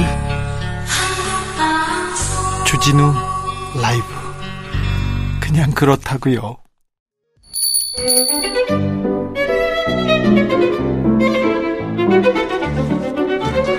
어서 오십시오. 고품격 정치 토크의 세계로 오신 여러분 환영합니다. 구성급 정치 맛집 메인 셰프 소개합니다. 깨어있는 정치지성 만 오천 보 영원한 현역입니다. 전 실장, 전 장관 박지원 전 국정원장 모셨습니다. 어서 오세요. 목포 항구축제가 지금 시작됐고. 아, 그래요? 예, 가시세요. 아, 그렇습니까? 가시면은 맛집에 기가 막힌 음식도 있고. 지금 뭐가 맛있습니까? 지금 게장. 게장이요? 예. 알겠습니다. 게장. 장터라고요. 네. 게장 최고로 합니다. 알겠습니다. 원더십은 다 맛있어요. 아, 그렇죠. 해볼까? 만 팔천 원, 이만 삼천 원, 이만 이천 원. 목포는 다 맛있어요. 알았어. 아니, 지금 목포 음. 맛있다 이 얘기할 때가 아니에요. 아니, 지금 서해 공무원 피살 사건으로. 아니, 자, 그 원장님. 서해 피살 사건, 뭐, 김문수, 정진석, 네. 뭐, 이런 거 해봐야 뭐 하겠어요? 저 사람들한테. 뭘 기대해요? 아니, 그래도. 그러니까.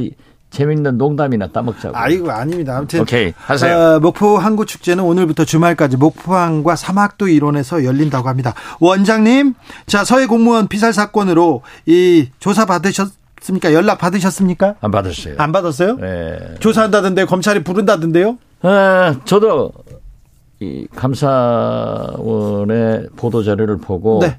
검찰의 수사 속도가 붙겠, 붙겠구나라고 네. 했는데 어제. 네.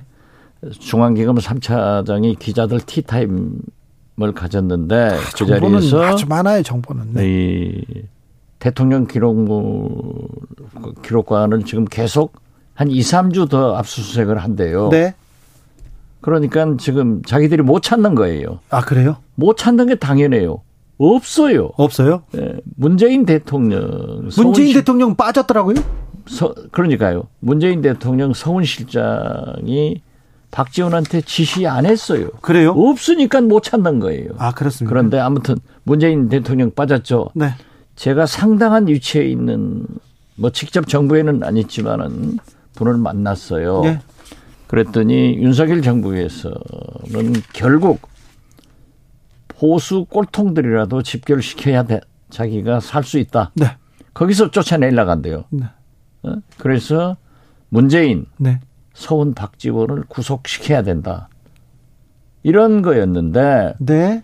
그래서 서해, 동해 이 사건을 파헤쳐놓고 보니까 없다는 거예요. 어?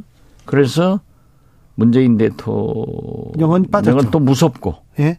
청계천 집회가 매주 늘어나잖아요. 네. 광화문 집회 지난번에 삼만 됐는데 이십이일 날 백만이 모여요. 아이고 자. 네. 네. 네. 그러니까 네. 이러한 무서운 것이 다가오니까 문재인 대통령을 잘못 건드렸다. 그리고 실제로 없으니까 뺀다고 그랬는데 그래서 제가 그쪽 분한테 얘기를 했어요.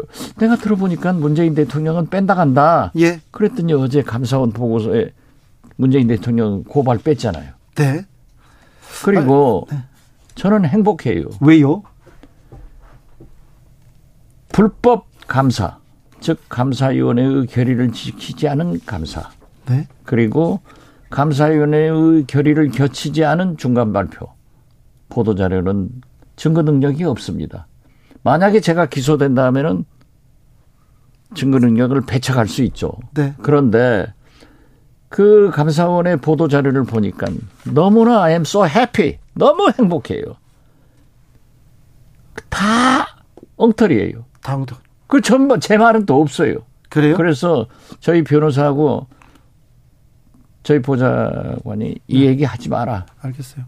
너무 자세히 얘기했다는 검찰이 또 다른 걸로 찾는다. 알겠어요. 네. 알겠어요. 묻지 마세요. I'm happy라고 하는데 뭐 좀 네. 약간 뭐 연기 같아요. 뭐, 뭐 그렇게 좋을 일은 아닌 것 같은데. 아니죠. 아니 지금 보세요. 네. 어? 윤석열 대통령이 미안한 얘기입니다만은 케이비에스하고는 좀 다르니까. 엠비씨 시청률을 최고로 올리고. 그러니까요. 박지원을 현역 정치인으로 돌아오게 하고. 네. 전현희. 네. 국가권익위원장을 가장 투쟁하는 네. 탄압받는 네. 정치인으로 부각시켜주고 있잖아요. 네. 엠비씨 박지원 전현희가 뜨고 있습니다. 네. 그렇잖아요. 아, 그러니까 해피하다. 어, 그렇죠. 네, 알겠어요. 네, 그것도 뭐 저는 정치 현장으로 오지 않고 네. 진짜 회고록을 네. 한길사하고 같이 준비를 했어요. 네. 오늘 또 한길사 김원호 대표가 전화 와서 네. 지금 내가 그거 쓰고 있을 때가 시간이 아니다. 아니다. 지금 뛰어야 나는 된다. 나는 현업에서 뛴다. 네. 그러고 했으니까. 알겠습니다. 네. 알겠습니다. 어, 김문수 아, 또 그걸 왜 위원장 이, 이은재 전 의원이 돌아오는 거는 어떻게 봐야 됩니까? 그러니까, 그러니까 제가 말씀드렸잖아요. 극우 보수 극렬한 사람들만 모아가지고 태극기 부대 약 삼십 내지 삼십오 퍼센트 집도끼로 정치를 하겠다. 지, 대통령을 아, 하겠다. 어려우니까 지금 지지율도 어렵고 그러니까 지지율 일 결집시켜서 자기 지지층만 가지고 정치를 하겠다 이렇게 그렇죠. 생각합니까? 그러니까 보수층에서는 왜 우리가 대통령 만들어주니까 예? 준비도 없는 당신을 대통령 만들어주니까 문재인, 서훈, 박지원 구속하지 않느냐. 그래서, 그래서 일을 벌려놓고 보니까 없어. 네. 그러니까 또 문재인 대통령을 건드려 놓으니까 너무 복잡해지고 시끄러우니까 네. 문재인 뺀다 하니 딱 빠졌어요. 예. 알겠습니다. 네. 그러니까 그 사람들하고 같이 가는 거예요. 예. 네, 알겠습니다. 어, 전 국정원장의 냉철한 분석인지는 잘 모르겠으나 정치 구단에 또 지금 정확한 저는 국정원장으로 하는 게 아니라 네. 지금 현역 정치인으로 얘기하는 거예요. 알겠습니다. 현역 정치인 박지원의 얘기를 지금 듣고 있습니다. 현역입니다. 현역입니다. 자, 전 국정원장의 냉철한 분석도 좀 물어보겠습니다. 한미일 군사동맹은 필요합니까? 지금 한미일 군사협력이 필요하지 동맹은 아닙니다. 그렇습니까? 네. 그래서 윤석열 대통령도 한미 군사동맹이라는 얘기는 안 쓰더라고요. 네. 한미 동맹을 쓰고 네. 한미일 협력을 해야 된다. 그렇게 얘기합니다. 그렇죠. 네. 그러니까 굉장히 한일 관계에 대해서는 조심해야 돼요. 네. 네. 어디 이렇게 조심해야 되는데 자꾸 왜 일본에 대한 얘기가 계속 나옵니다. 정진석 비대위원장의 주장도 있었고요. 그러다가 아, 정진석 비대위원장은 음. 이순신 장군이 예. 박정희 때 사람으로 생각한다니까. 아 그래요? 그건 또 무슨 말입니까? 아니. 일본의 조선조에 아무도 침략 안 했다는 거 아니에요? 네네네. 그게 말이 돼요? 왜 이런 말이 안 되는 얘기를 했어요? 아니 그런 얘기 해가지고 저하고도 참 개인적으로 친한데 네. 자기 할아버지까지 탈탈 털려버리잖아. 네. 이게 만참 딱 윤석열 대통령 닮아가지고 네. 사고치고 절대 사과를 안 해요. 그것도 닮았어. 그러니까 비대위원장 하는 모양이지. 저, 네, 그런가. 사과를 절대 안 합니다. 권성동. 그렇죠. 권성동 의원도 그렇고, 누구도. 어, 김문수. 유병호 감사원 사무총장. 네. 김문수. 네. 이 원장. 네. 다 그러죠, 뭐. 음, 그런데요. 더 우려스러운 거는 사과 안 하는 것까지도 그런데 지금 핵, 뭐, 엠피티 탈퇴, 뭐, 뭐, 저 핵무장하자. 말 마구 쏟아내는데 굉장히 우려됩니다. 걱정됩니다. 우려가 아니라 그러한 얘기를 하는 사람들은 무식한 사람들이에요. 그래요? 어떤 경우에도 우리 대한민국은 핵무장을 할 수 없고 네. 전술핵 재배치를 할 수가 없어요. 예. 왜냐하면 미국에서 반대를 하고 네. 미국이 해줘야 하는데 네. 그리고 국제사회에서 다 반대를 해요. 네. 만약에 우리가 사드 하나 놓고도 중국과 얼마나, 얼마나 많은 지금도 갈등이 있잖아요. 그렇죠. 중국이 가만히 있겠어요? 아니죠. 일본도 대만도. 네. 동북아시아가 핵창고가 되는 거예요. 그리고 지금 핵을 우리 한국에 갖다 놓으면 우리 마음대로 하는 거 아니에요. 예. 그 핵은 미국이 움직이는 거예요. 네. 그렇기 때문에 미국에서는 물론 미중 갈등이 있고 하지만은 지금 미 국무성에서나 미 엔에스씨에서 딱 말하는 거 보세요. 북한이 저렇게 도발을 하면은 규탄한다. 네. 그러나 우리는 대화하자. 당신들을 침략하지 않겠다. 네. 외교적 해결을 하자. 대화 대화하자. 테이블로 나와라. 네. 딱 정석 아니에요. 예. 이것이 외교예요. 네. 그런데 뭐 어떻게 되지 않을 일을 그렇게 무식하게 우리 보수층은 단결해가지고 자극하는데 북한도 그래요. 되게 보면은 이 핵실험, 미사일 같은 걸 발사하면은 미국은 집권당이 손해예요. 네. 그러니까 바이든 민주당 대, 지금 중간선거를 앞두고 십일월 팔일 중간선거를 앞두고 지금 위험하잖아요. 네네. 그런데 우리나라는 보수는 이기고 네. 진보는 손해예요. 네. 꼭 그런 짓만 골라서 한단 말이에요. 김, 김정은도. 김정은 위원장이나 북한은 항상 우리 보수당을 도와줘요. 도와주죠. 네. 항상 강경파를 도와주는 거예요. 네. 참 신기합니다. 음. 그런데요, 북한이 핵실험 할 것 같지요? 지금 이틀밖에 안 남았어요. 이틀이요? 아니, 우리 국정원에서 네. 국정원장이 정보위에 보고한 게 예. 시월 십육일 네. 시진핑 삼, 삼 기가 시작되고 네. 십일월 육일 팔일 선거가 있으니까 그 사이에 핵실험한다. 네. 그러면 만약 십육일 날 한다고 하면은 오늘이 십사일 이틀밖에 안 남았어요. 네. 아무리 길어도 이십사일 남았어요. 네. 이 사이에 핵실험을 한다는데 우리는 지금 뭐 친일, 친북 밤새 싸우고 있잖아요. 예, 예. 핵무장, 예. 되지도 않을 뭐 재배치 이건 말도 안 되죠. 네, 뭐 아무튼 이 실질적 위협에 대해서 대응을 해야 되는데 지금 계속해서 그러니까 윤석열 대통령께서도. 그 말씀은 잘하더라고요. 다각도로 검토를 하고 있다. 이런 뉘앙스는 북한 김정은에게 만약 도발을 하면은 핵실험을 하면은 여러 가지로 할 수 있다. 네. 이건 경고를 보내는 거예요. 그렇죠. 예. 이렇게 경고해야지. 그렇지. 핵무장이나 비핵화, 엠피티 탈퇴 이건 아니다. 아, 그건 말도 안 되죠. 그것은 무식한 사람들이 하는 얘기라니까요. 아, 금도가 있는데. 아, 참.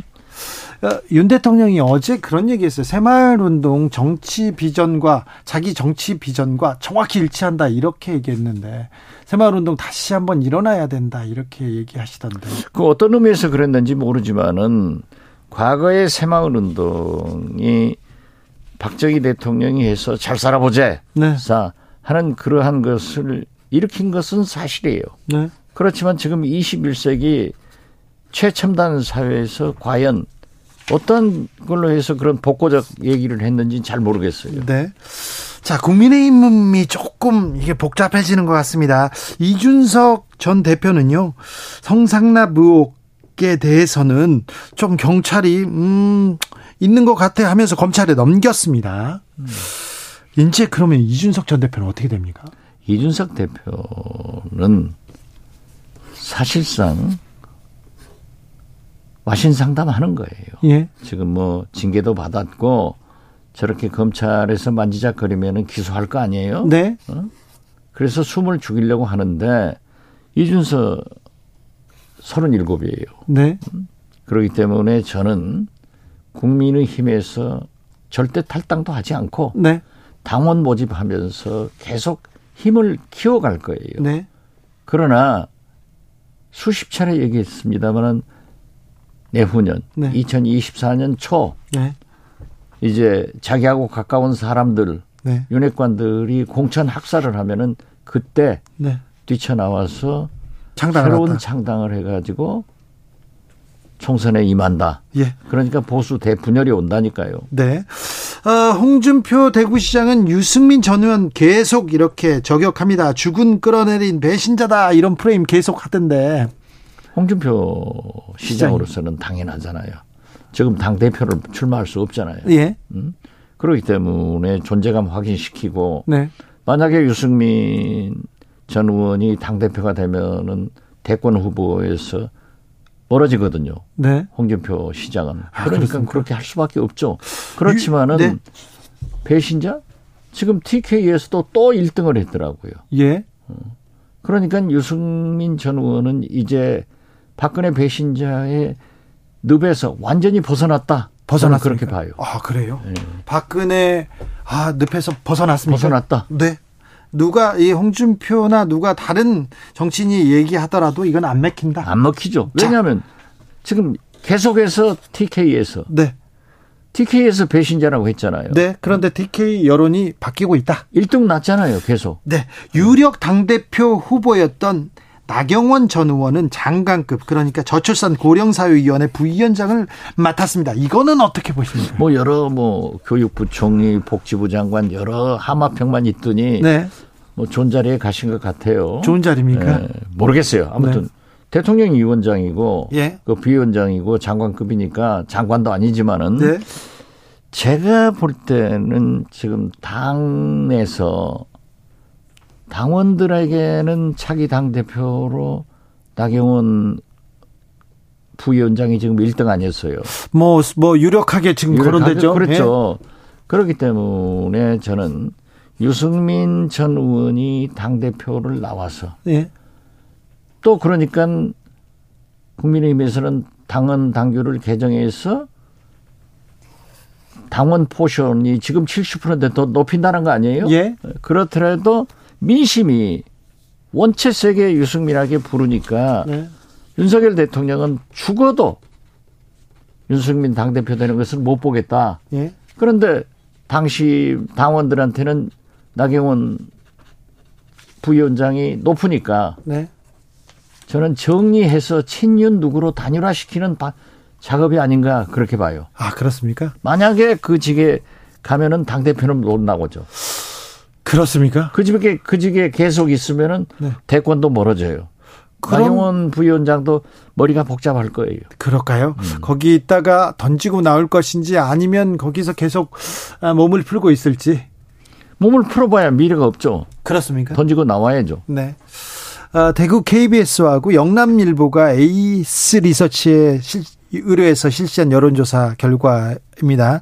국민의힘 차기 당대표 적합도 유승민, 나경원, 안철수, 주호영 순으로 나타났습니다. 중앙선거 여론조사 홈페이지 이렇게 참조하시면 자세한 내용 보시죠. 제가 숫자 얘기 안 해도 그걸 얘기해야 되나요? 저희는 해야 돼요. 공정과 신뢰가 어. 생명인 케이비에스입니다. 네. 그렇죠. 그렇죠. 네. 공영방송이니까 달라야지. 네. 아, 좀 달라야죠. 더 잘해야죠. 네. 음, 그렇다. 국민의힘은 계속 이렇게 가는데 국민의힘 당권 주자들 경쟁하는 거 좋아요. 다른 후보들 저격하는 거 좋은데 아무튼 핵 얘기는 좀 그만했으면 좋겠는데. 안 해야 된다니까요. 그리고 보수는 항상 미국과 궤를 같이 해요. 네. 미국한테 물어봐야죠. 네. 미국 계속 계속 그러잖아요. 예. 엔에스씨 조정관도 그건 한국에다 물어봐라. 네. 아니에요. 아닙니까? 예. 안 되는 얘기를 계속. 아, 지난번에도 차관보한테 개망신 당했잖아요. 네. 네. 강아지 망신으로 저희는 순화하겠습니다. 예. 네. 아, 이거 네. 비속어 사과합니다. 네. 사과드립니다. 네. 저희는 비속어 바로 사과합니다. 어, 민주당은 잘 가고 있습니까? 민주당은 이번에 민주당 이재명 대표 방산 주식 논란이 생겼는데. 그건 또 왜 샀는지 모르겠어요. 그래서 팔았잖아요. 팔았어요. 네. 그러니까 그 문제가 되고 될 것 같으니까 판 것은 잘한 것 같아요. 그래요? 그러니까 잘못 실수할 수 있다니까요. 네. 잘못할 수 있으면 금방 지적되면 고쳐야 돼요. 네. 그런 것은 민주당이 잘하잖아요. 그러게요. 그런데 어, 윤석열 대통령 그리고 대통령 주변 사람들로 실수하면 사과하고 넘어가면 국민들이 그래 여기 인정해주고 또 넘어가잖아요. 그렇죠. 그런데 아, 그, 잘못했다고 하는데 무슨 누가 뭐라 하겠어요. 그런 그, 그분이 좀 약한 것 같아요. 아니 그러니까 잘못을 사과하면은 네. 그걸 비난하면 역풍 분다니까요. 그렇죠. 네. 사과하는데. 너는 얼마나 잘했냐. 네. 그거예요. 뭐, 박지원 원장께서도 네, 탈당했던 건 사과한다 이렇게 했잖아요. 그렇죠. 그렇죠. 아니 그러니까 비속어 바로 사과하는 거 보세요. 김대중 대통령이 저한테 그래요. 네. 잘못이 사실이면은 빨리 반성하고 사과해라. 네. 그래도 공격받으면 사퇴해라. 네. 그래요. 그렇죠. 그게 정치의. 아, 그게 정치죠. 기본입니까? 예. 네. 어, 저기 김대중 대통령이 야구 좋아하셨습니까? 프로야구. 해태 타이거즈. 그렇게 뭐 좋아하신 것은 아닌 것 같아요. 축구는 좋아하셨는데 네, 그렇죠. 그 승리의 파랑새여가지고 김대중 후보 시절부터 후보 대통령이 그 경기장을 찾으면 꼭 이긴다 이런. 아 그렇죠. 그런 게 있었어요. 짐스가. 월드컵 전에도 네. 한일전. 도쿄에 갔었잖아요. 도쿄에 갔어. 도쿄 대첩. 이겼잖아요. 그러니까요. 네, 그리고 그런... 거기에서 네. 박태준 전 총리와 디제이피 연합 했는데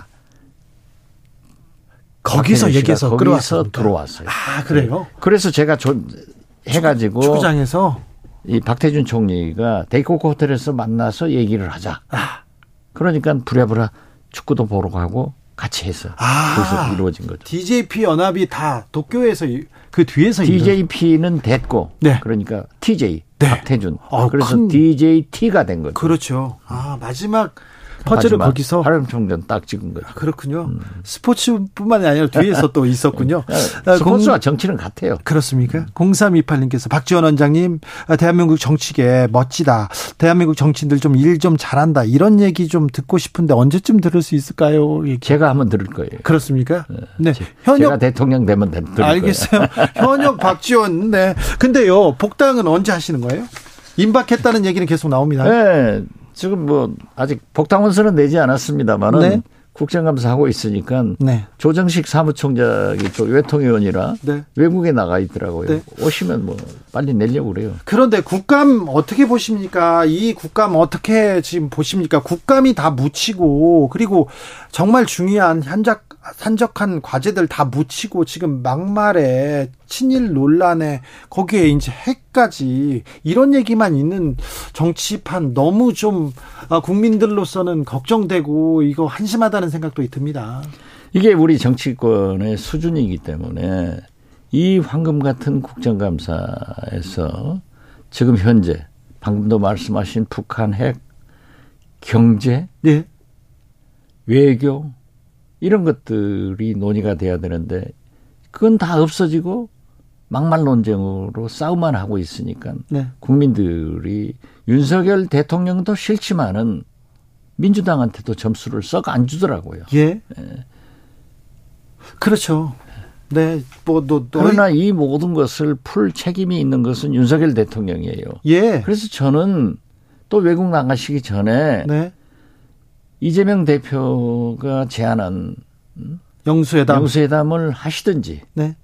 둘이 만나기가 싫으면은 다자회담, 네. 음? 당 대표하고 원내대표 같이 만나시든지 네. 빨리 만나서 만나서 좀 한번 거기에서 싸우고 어? 또 얘기를 하고 그 다음 주에 또 만나서 얘기하고 하면은 풀려갈 것 같아요. 아, 또 외국 가시죠? 그렇죠. 대통령. 지금부터 이제 대통령은 거의 연말. 시월 십일월은 해외에서 사시는 거예요. 뭐 지이십이다, 에이시안이다 뭐 이런 게 네. 많아요. 국민들은 외국 가시면 걱정하잖아요. 실수 안 해야죠. 그렇죠. 이번에는 안 해야죠. 그런데 또 할 것 같아요. 아 그렇습니까? 그 외교 안보 라인, 네. 그 의전팀 가지고 안 돼요. 그러니까 말이 그런다니까요. 오탈자가 나오면 레임덕이 시작됐다. 네, 맞아요. 그런 얘기. 그건 들었죠. 군기가. 네.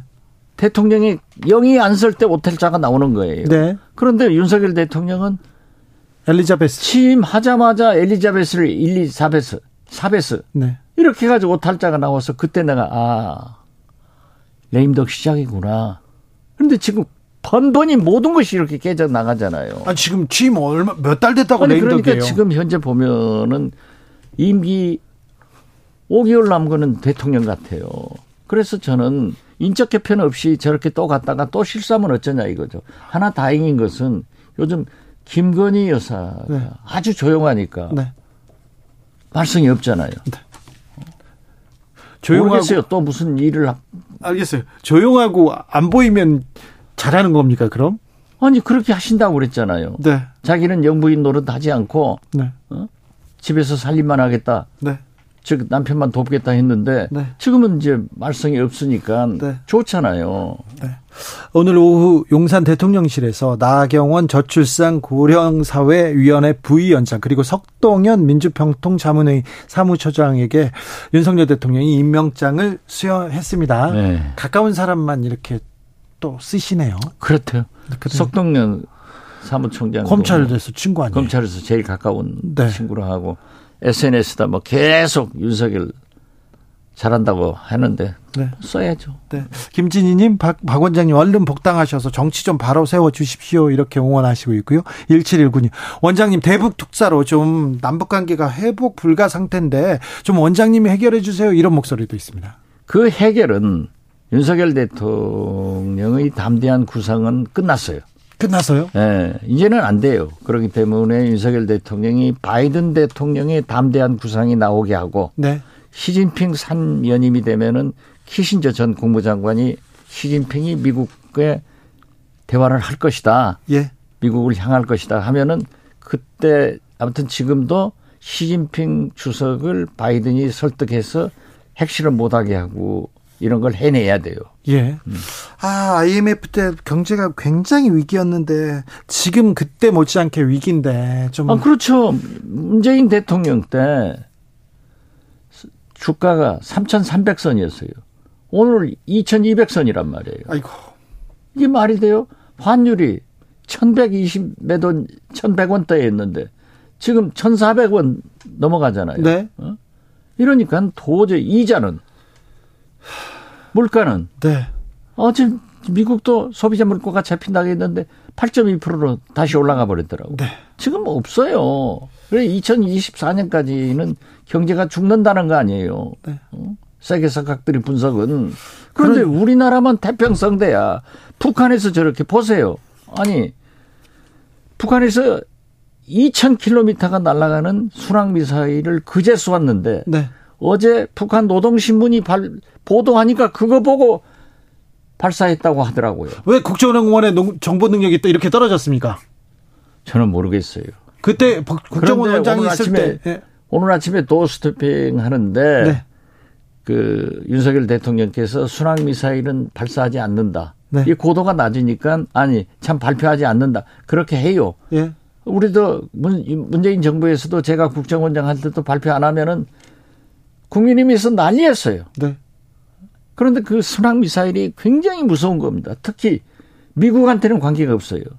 아이씨비엠이 관계가 있지. 네. 에스엘비엠이 관계가 있지. 순항미사일은요. 우리입니다. 일본이고. 이게 산을 오르락내리락 이렇게 이렇게 네. 타서 가고 옆으로 또 돌아가고 그래요. 레이저에 안 잡히죠. 레이저에 안 잡히죠. 네. 그러나 정찰기에서는 잡는단 말이에요. 네. 어. 참. 아니, 그런 것도 모르고. 네. 지금 아, 보세요. 원장님 너무 많이 알아가지고. 휠체인 두 번 다 실수를 하잖아요. 알았어요. 거꾸로 가서 떨어져 버리죠. 알았다고요. 어. 그런데 그것도 숨기고, 숨기고 발표하지 않고. 나는 윤석열 정부가 오 년 오 개월간 네. 안보가 총체적으로 위기다. 이렇게 봐요. 알겠어요. 네, 걱정하시고. 네. 여기까지 들을게요.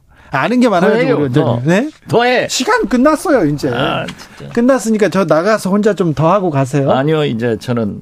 광주로 갑니다. 알겠어요. 예. 네. 잘 가시고요. 예. 네. 정치 맛집 박지원 전 국정원장과 함께했습니다. 감사합니다. 예, 감사합니다. 정치 피로, 사건 사고로 인한 피로, 고달픈 일상에서 오는 피로.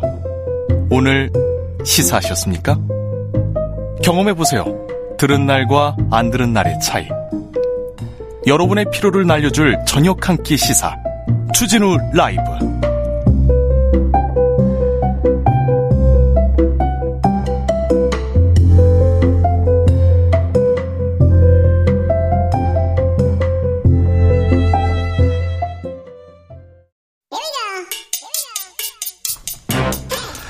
뉴스를 향한 진지한 고민, 기자들의 수다. 라이브 기자실을 찾은 오늘의 기자는 미디어오늘 정철훈 기자입니다. 어서 오세요. 안녕하세요. 오늘은 어떤 얘기로 가볼까요? 이번 주에 기자들이 다 국정감사 때문에 정신 없었는데요. 예? 어, 국정감사에서 등장했던 또 방송사들이 있습니다. 엠비씨, 네. 와이티엔, 티비에스 얘기를 좀 해보겠습니다. 네, 엠비씨를 너무 이렇게 좀 키워줍니다. 예, 어제 방송문화진흥회 국정감사 있었는데 이 방송문화진흥회는 엠비씨 대주주이자 네. 관리감독 기관입니다. 어, 예상대로 이 대통령 발언을 이 바이든으로 듣고 보도한 거 가지고 이제 조작 방송이다 이런 여당의 공세가 어제도 이어졌습니다. 아직도 그 얘기합니다. 예, 왜곡된 보도를 바로잡는 거를 언론 탄압이라고 하는 것은 언론 모독이다. 윤두현 국민의힘 의원 주장이었고요. 네. 어, 반면에 이제 박문진 이사장의 경우는 어, 엠비씨뿐만 아니라 백오십여 개에 달하는 언론이 그렇게 썼는데 어떻게 엠비씨만 날조한 거냐. 음. 발언을 왜곡했다고 생각하지 않기 때문에 이거는 언론 탄압이다. 이런 반박도 있었습니다. 둘 다 언론 탄압이라고 합니다. 어, 오늘 오전에는 엠비씨 업무보고가 있었는데 네. 국민의힘 의원들이 전원 이제 퇴장을 하는 일이 있었습니다. 네. 어, 국민의힘 과방위 소속 국회의원들이 오늘 이제 성명을 내면서 엠비씨 경영진의 총사퇴를 요구를 했는데 네. 이게 이번 주에 있었던 피디수첩 그 김건희 여사 박사 논문 표절 문제제기 방송과 네. 관련된 좀 주장 메시지로 느껴졌습니다. 네.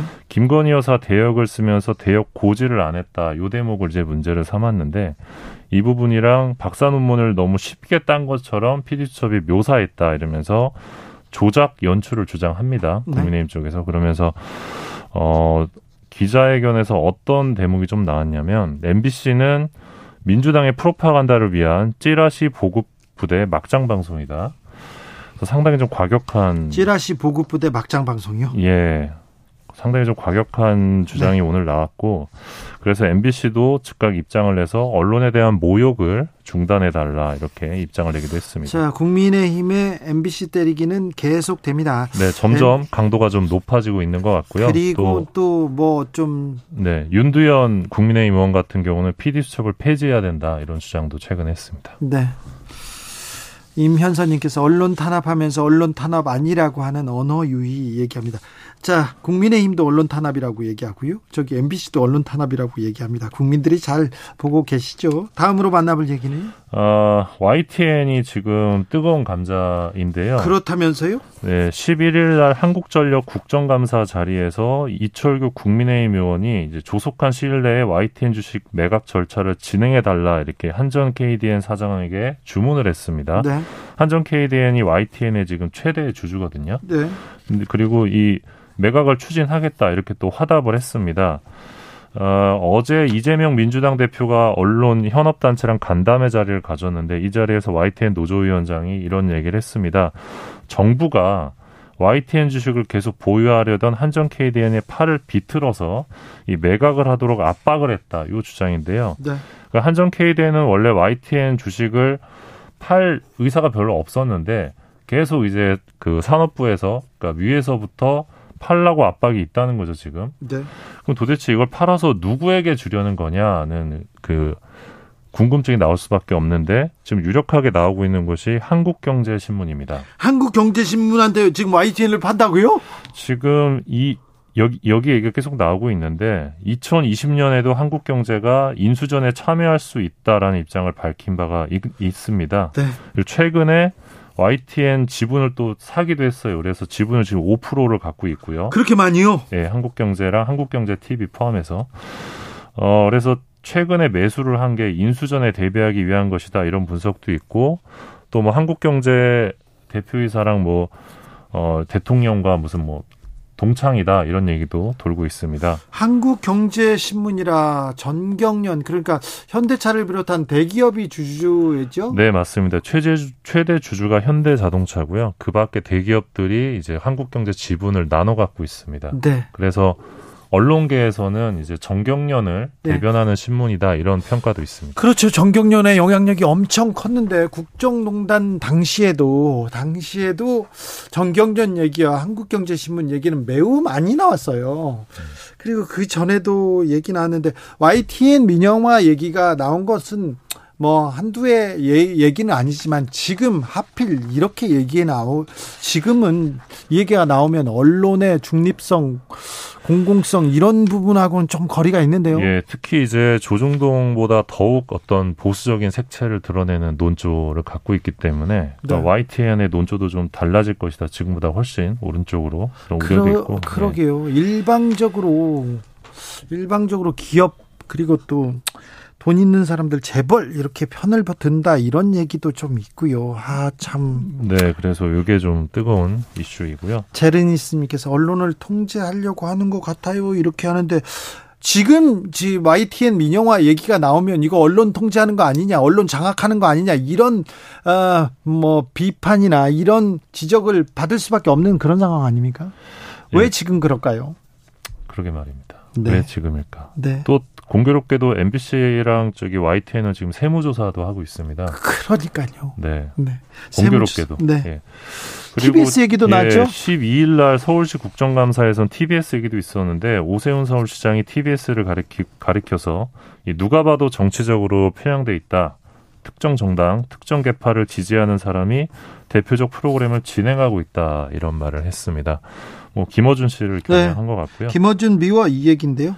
예, 뭐 물론 이제 서울시 국민의힘 쪽에서는 지금 티비에스를 아예 없애버리는 그런 네. 사실상 없애버리는 폐지조례안을 냈는데 어, 오세훈 시장은 우리는 노조 움직임을 예의주시하고 있다. 현재로선 시의회와는 입장을 달리하고 있다. 이런 답을 하기도 했습니다. 오세훈 시장께서 그 폭, 폭우가 내리던 날 티비에스 사장이 왜 회사에 복귀하지 않았는지 그걸 자체적으로 감사하거나 또 이렇게 알아보겠다고 얘기하죠? 네, 그때 그 티비에스 대표이사가 휴가 중이었는데 네, 네 복귀하지 않았다고. 네, 지금. 몸이 아파가지고 네. 휴가 중이었는데 그 폭우 때 복귀하지 않았다고 네. 얘기합니다. 오세훈 시장한테 대통령은 왜 폭우 때 복귀하지 않았냐고 이것도 좀 물어보고 싶은데. 아무튼 그래서 그런 상황이고요. 네. 케이비에스 국정감사는 다음 주 월요일입니다. 아, 다음 주 월요일이에요? 네. 네, 알겠어요. 제 얘기는 좀 안 나왔으면 좋겠어요. 네. 어, 다음으로 만나볼 이야기는요? 네, 요즘 그 우리가 오티티라고 하죠. 네. 그 오티티로 오티티의 어, 시대 아닙니까? 네, 다들 하나쯤은 가입하고 계실 텐데, 네, 뭐 진행자는 굉장히 특이한 경우죠. 네. 아니 저도 보기는 봐요. 아, 가입하셨어요? 네. 어, 가입은 안 했지만 같이 보고 있습니다. 아, 가입돼 네. 있죠. 가입돼 있는 네. 게 있습니다.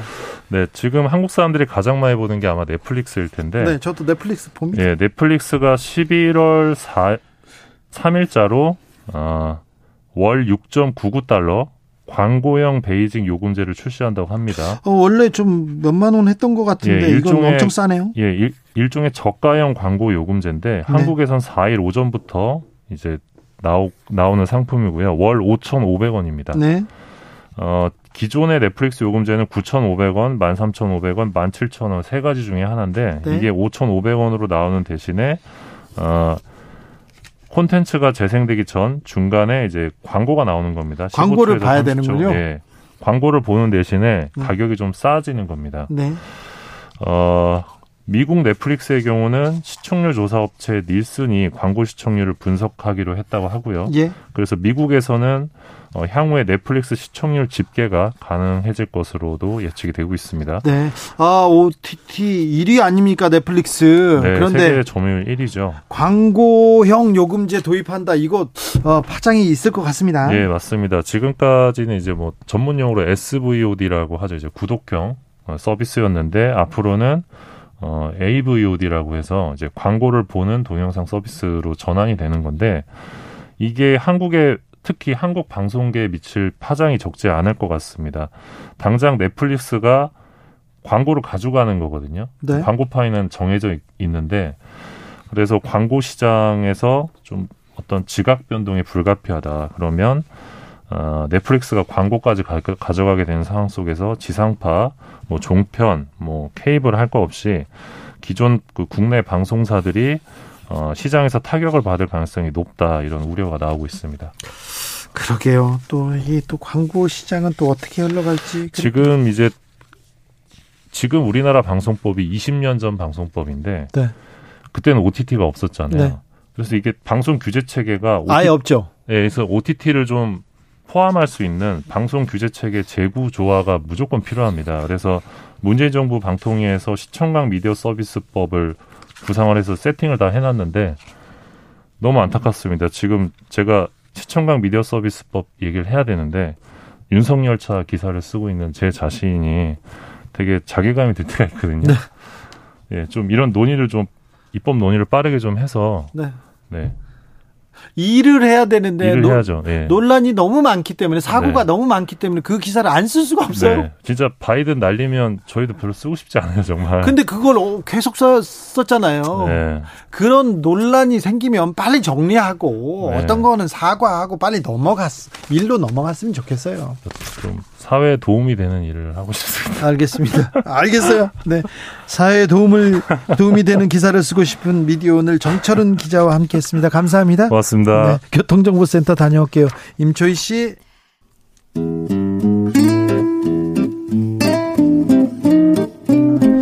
현실에 불이 꺼지고 영화의 막이 오릅니다. 영화보다 더 영화 같은 현실 시작합니다. 라이너의 시사회. 영화 전문 유튜버 라이너 어서 오세요. 네, 안녕하세요. 라이너 요즘 어떤 영화 잘 보셨습니까? 아, 요즘이요? 네. 요즘은 뭐 그렇게 엄청 신작들이 많이 나오진 않아서 네. 신작 중에서는 그 Everything, Everywhere, All at Once라는 네.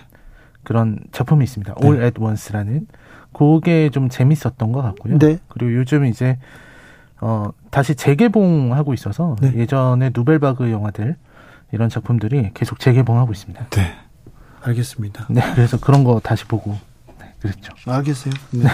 드라마도 재밌게 보신 거 있습니까? 최근에요? 네. 최근에는 드라마 제가 볼 시간이 좀 부족해서. 알겠습니다. 네, 넘어가 보겠습니다. 오늘은 어떤 이야기 해볼까요? 아, 오늘은 이제 뭐 다들 아시는 얘기인데요. 최근에 이제 식민사관이다 네. 뭐 이런 뉴스가 전 많이 있더라고요. 전 국민이 역사 공부하고 있습니다. 네, 역사 공부하는 그런 내용인데요. 그것 때문에 이제 그거 보고서 어, 생각나는 영화들이 많이 있었습니다. 예. 사실 뭐 영화는 많죠. 뭐 암살 같은 작품도 있고. 밀정 같은 그렇죠. 작품도 있고 한거 생각나요. 네, 한거 그 고아성 씨가 유관순 네. 역할을 맡아서 정말 멋진 연기를 보였는데요. 네. 근데 오늘은 그 한 시인의 영화를 이야기해야 될 것 같습니다. 바로 윤동주 시인의 이야기를 그린 영화 이준익 감독의 동주입니다. 아, 동주 강하늘 배우가 네. 그. 너무 인상 깊었습니다. 동주, 아, 가슴 아픈데 어떤 작품입니까? 아, 일단은 동주는 뭐 잘, 너무 잘 아시겠지만, 네. 이 윤동주 시인, 우리나라 문학사의 길이 남을 아, 부끄러움의 시인이라고 많이 불렀었는데요. 네. 대표적인 저항 시인 윤동주의 이야기를 담은 작품입니다. 그러게요. 참 네. 일본이 침략을 안 했는데 왜 윤동주 시인은 저항하고 있었을까요?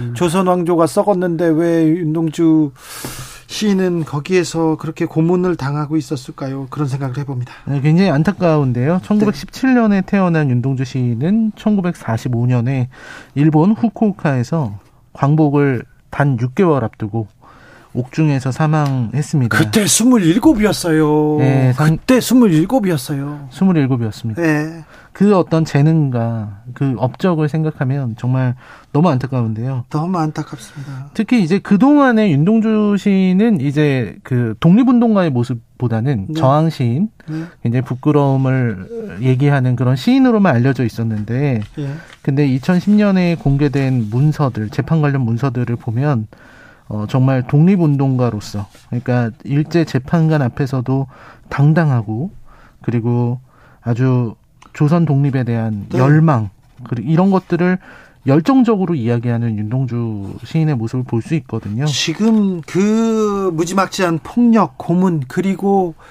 생체 실험까지. 그러니까요. 네. 그 앞에서도 이렇게 당당하고 끊임없이 투쟁했던 독립투사의 모습, 음. 시인의 모습, 아. 가슴이 아픕니다. 정말 이게 너무 대단한 일이라는 생각이 드는데요. 네? 왜냐하면 천구백사십 년대에 들면 우리나라 문인들이 아주 많이 전향을 합니다. 그렇죠. 스스로 친일파가 된 사람들이 되게 많거든요. 네. 이 춘원 이광수라든지 육당 네. 최남선 같은 사람들이 특히 그렇습니다. 네. 그때 반민특위 때 어쩔 수 없이 친일을 했다. 민족을 위해서 친일을 했다. 이런 궤변을 늘어놓은 이광수 같은 사람도 있죠. 그런데 모든 그럼에도 불구하고 독립운동을 했던 분들이 있습니다. 그러니까요. 이런 이런 분들에 비하면은 윤동주 시인의 그 고결한 정신은 네. 너무나도 아름답습니다. 그렇죠. 이 영화는 바로 그런 윤동주 시인과 윤동주 시인의 또 또 다른 이 영화의 주인공이라고 할 수 있는데 송몽규, 예, 사촌형 송몽규. 박정민 씨가 네. 연기를 했습니다. 아, 박정민 배우의, 강하늘 배우의 진짜 열연 정말 아, 대단했습니다. 네, 그렇습니다. 그 참 너무 닮으면서도 또 너무 달랐고, 그러다가 같은 길을 갔고, 네. 그리고 형무소에서, 같은 형무소에서 비슷한 시기에 둘이 뭐 죽은 시기를 보니까 네. 한 열 며칠밖에 차이가 안 나더라고요. 네, 같이 좋은 곳에 잘 가셨을 거예요. 그 두 청년의 이야기를 그린 영화가 바로 동주입니다. 동주 영화 속으로 들어가 보겠습니다. 네, 일단 이 영화는 흑백 영화고요. 영화는 이제 이미 체포된 상태에서 시작을 해요. 아, 일본 제국 경찰에 체포돼서 신문을 받는 윤동주의 모습이 나옵니다. 근데 너무 처연하게 아름답습니다. 너무 아름답죠. 그리고 윤동주의 과거를 이제 보여주는 거죠. 이제 송몽규랑은 언제 처음 만났느냐, 이게 그의 질문이거든요. 네. 그 질문으로 이제 과거로 돌아가게 돼요. 네.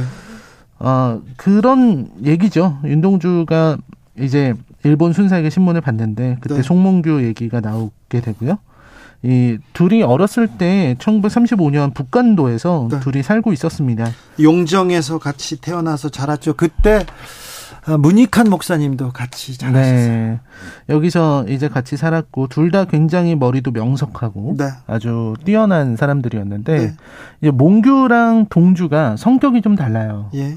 이게 초반에 보면 이 예배당으로 싸우고 있거든요. 동네 아저씨들이 네. 예배당을 뭐 갖고서 이제 학교로 만드는데 이거를 뭐 인민학교로 만드는 게 맞냐 뭐 이런 얘기로 다투고 있었습니다. 예. 근데 그걸 보고서 동주랑 몽규는 같은 마음인데 네. 동주는 안에서 열심히 책 읽고 공부하고 있고요. 네. 몽규는 그걸 보면서 참지 활동하죠. 못하고 활동. 뛰어나가요. 네, 행동합니다. 네, 뛰어나가서 그 사람들 앞에서 연설을 합니다. 네. 어, 이런 종교는 예배당에 가서 하면 되고 네. 어, 우리에게 필요한 거는 세계의 흐름에 맞는 그런 네. 교육이 필요하다라는 네. 거를 막 외치기 시작합니다. 그 어린 나이에. 그렇습니다. 네. 그러니까 두 사람이 전혀 이 살아가는 방식이나 아예 다르죠. 이게 다른 거예요. 네. 그러니까 이 사람은 타고나기를 그렇게 사람들에게 힘을 불어넣어주고 네. 사람들 앞에서 얘기하고 그리고 네. 투쟁하는 게 자기한테 맞는 거였죠. 행동하는 몽규, 사색하는 동주. 그렇습니다. 그렇게 몽규랑 동주는 같이 지내게 되는데 특히 이제 몽규가 신춘문예에 당선이 돼요. 당시 이제 동아일보 신춘문예에 당선이 되면서 또 동주는 그런 몽규를 부러워하고 그렇죠. 네, 이런 일들이 생기게 됩니다. 그리고 동주는 사실 시를 쓰고 싶어 하는데요. 네. 시를 너무 사랑해서 시를 쓰고 싶어 하는데 이제 아버지는 의사가 의사대라고 되라고. 하죠. 네, 의사대라고 합니다. 이건 뭐 실제 싫어합니다, 다. 그렇죠. 전부 싫어하죠. 네. 그렇게 해서 이제 동주하고 몽규는 네. 같이 이 뭐 이거 유학이라고 해야 되겠죠. 네. 네, 그때 당시에 경성에 오는 건 유학이니까요. 네. 연희 전문학교, 지금의 그 연세대학교인데요. 연세대학교, 예. 거기로 이제 와서 어, 학교 생활을 하게 됩니다. 글도 쓰지요. 네, 글도 쓰고 같이 이제 잡지도 만들고요. 네, 네 이런 일들을 합니다. 근데 그때부터도 그 전부터도 몽규는 계속해서 이런 어, 행동하죠. 행동하고 활동하고 이런 활동가로서의 역할이 있었고요. 어, 근데 활동하면서 한 발짝 먼저 뛰쳐나갑니다. 동주가. 그렇습니다. 항상 한 발짝 먼저 앞서서 나가고요. 동주는 계속 시를 썼고 그리고 정지영 시인을 만나기도 됩니다. 네. 그리고 그 상황에서 두 사람은 이제 교토 유학 권유를 받게 돼요. 네. 그리고서 이 교토 유학을 가게 되는데 네. 그때 일본의 압박이 엄청 심해져서 이제 조선어 교, 조선말을 아예 못 쓰게 네. 그렇게 금지하게 되고 네. 그리고 창씨 개명을 해야 되는 이제 일본 이름으로 바꿔야 되는 그런 일들이 있었습니다. 네. 그리고 그 두 사람은 또 같이 시험을 봐서 일본으로 가게 돼요. 네. 거기서 이제 몽규는 교토 제국 대학에 네. 붙고 동주는 또 다른 학교에 붙게 됩니다. 네. 그래서 그 두 사람은 이제 이름을 바꾸고 네. 일본으로 가게 되는데 이제 거기서도 탄압은 계속 심해졌고요. 네. 유학생들에 대한 징집이 심해지고 거기서 이제 결국 잡히게 됩니다. 그 어려움 속에서도 동주는 계속 시를 씁니다. 계속해서 시를 씁니다. 그 시가 작품에서 계속 나와요. 우리가 너무 잘 알고 있는 뭐 자화상이나 별에는 밤이나 네. 서시 같은 시들이 계속해서 나오고 있고요. 네. 그리고 이 영화에서 너무너무 슬픈 장면이 너무 많습니다. 네. 이 육삼오육님께서 영화에서 육첩방은 남의 나라 하면서 강하늘 배우가 낭독한 음.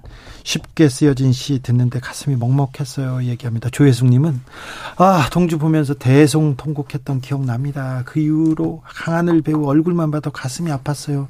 시인의 고통이 얼마나 컸을까 가늠할 수조차 없었습니다. 이렇게 얘기합니다. 네 그렇습니다. 네. 정말 이 영화에서 몽교가 네. 그 서명하라고 하는 그 일본 군 앞에서 이제 울면서 네. 그 자신의 죄명을 그들이 거짓으로 썼는데 네. 그걸 보면서 이제 통곡하는 장면이 있어요. 내가 이걸 이 말대로 하지 못해서 너무나도 분하고 억울하다. 네. 이 조선 청년들을 모아서 독립군을 결성하지 못한 게 너무 억울하다고. 네. 참 그런 걸 보면은 참 눈물이 나는 안 날 수가 없는 네. 그런 두 영화죠. 청년들의 꿈, 삶 이렇게 보면 정말 고개가 숙여지고요. 아 정말 제가 윤동주 시인을 너무 사랑해가지고 저는 북한도 용정에서부터 네.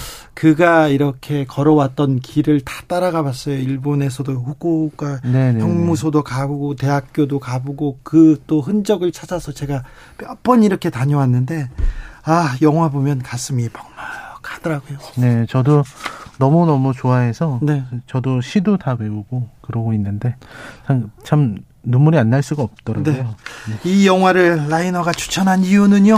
아, 역시 이 윤동주의 고결한 정신, 신념을 보다 보면은 어떻게 저런 사람이 있을 수 있지? 어떻게 저렇게 아름답고 꺾이지 않는 신념을 가진 사람이 있을 수 있을까 하는 그렇게요. 생각이 들죠. 한 점 부끄러움 없기를 그렇게 기도했지 않습니까? 부끄러워하고. 그렇습니다. 아니, 좀, 네, 그러니까요. 네.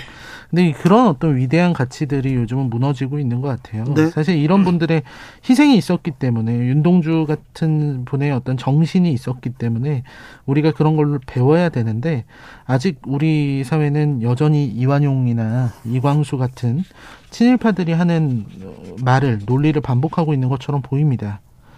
그래서 그런 게 너무 안타깝다는 생각이 들어요. 네. 그 사람들은 팔 수 없는 걸 팔아서 부귀영화를 누리고 그리고 파렴치한 친일을 했으면서도 자기 변호를 일삼았던 사람들인데 그 사람들은 일제시대가 더 좋았어요. 그렇죠. 일제 이후에서도 그분들은 아, 저 친일파 할아버지 감사합니다. 돈 많이 주셔서 저희는 배가 아주 감사합니다 얘기하고 독립군 할아버지 저희는 배가 고파요 이렇게 얘기하는 게 우리 현실이었지 않습니까? 그렇습니다. 그래도 친일을 부끄러워하고 친일을 뭐 칭송하는 사람들은 있었지만 그래도 사라진 줄로만 알았어요. 사실 우리가 힘이 없어서 나라를 빼앗겼지만 그거는 일제의 광기 어린 침략 야욕이 있었기 때문이거든요. 네. 그때 우리가 상대적으로 힘이 부족했다고 해도 이렇게 윤동주처럼 자기 몸이 부서지는 것을 아랑곳하지 않고 부딪힌 그런 사람들이 있었습니다. 그런 사람들이 있었습니다. 몸을 그, 내던진 사람들이. 그런데도 있어요. 자기가 시를 쓴다는 게 부끄럽다. 네. 라고 말하는 그 윤동주 시인의 그 청아한 삶을 보고 있으면 네. 오히려 존경하게 되더라고요. 그렇죠. 존경스럽죠. 그렇죠. 사실 진짜 부끄러워해야 하는 거는 이 수치심을 모르는 사람들. 친일파 논리를 마치 제대로 된 어떤 역사인 것처럼 말하는 그런 사람들이 아닌가 싶습니다. 아, 참 김미경님께서 영화 동주 생각하면 제가 어떻게 살아야 할지 자문하게 됩니다. 아, 쉽게 쓰여진 시 계속 저는 계속 외우면서 제가 아, 인생은 살기 어렵다는데 인생은 살기 어렵다는데 하면서 항상 열심히 살려고 합니다. 네. 아, 여러분도 동주 보면서 그런 생각할 겁니다. 그런데 정치인들은요 한 점 부끄러움이 아니라 열 점 부끄러움이 있어도 괜찮아요. 열 점 부끄러움만 있었으면 좋겠어요. 조금 그래도 좀 부끄러움이라는 게 있다 이런 생각을 하면서 좀 정치를 해주셨으면 한다는 생각이 조금 들었습니다. 저는 부끄러워 죽겠어요 정치인들 보면. 네. 오늘 시사회 아, 라이너가 골라온 작품은 동주였습니다. 동주 잘 봤습니다. 네 감사합니다. 네, 감사합니다. 감사합니다. 네. 지금 동주 오에스티 중에서 강하늘이 부른 자화성 상 나가고 있습니다. 네. 그 말 하나하나 식구 하나 너무 아름다운데요. 여러분 윤동주 시인의 시에서 그리고 동주 영화에서 또 우리를 한번 되돌아보는 그런 시간 가져도 좋을 것 같습니다. 주진우 라이브는 여기서 인사드립니다. 내일 오후 다섯 시 오 분에 저는 주진우 라이브 스페셜로 돌아오겠습니다. 지금까지 주진우였습니다.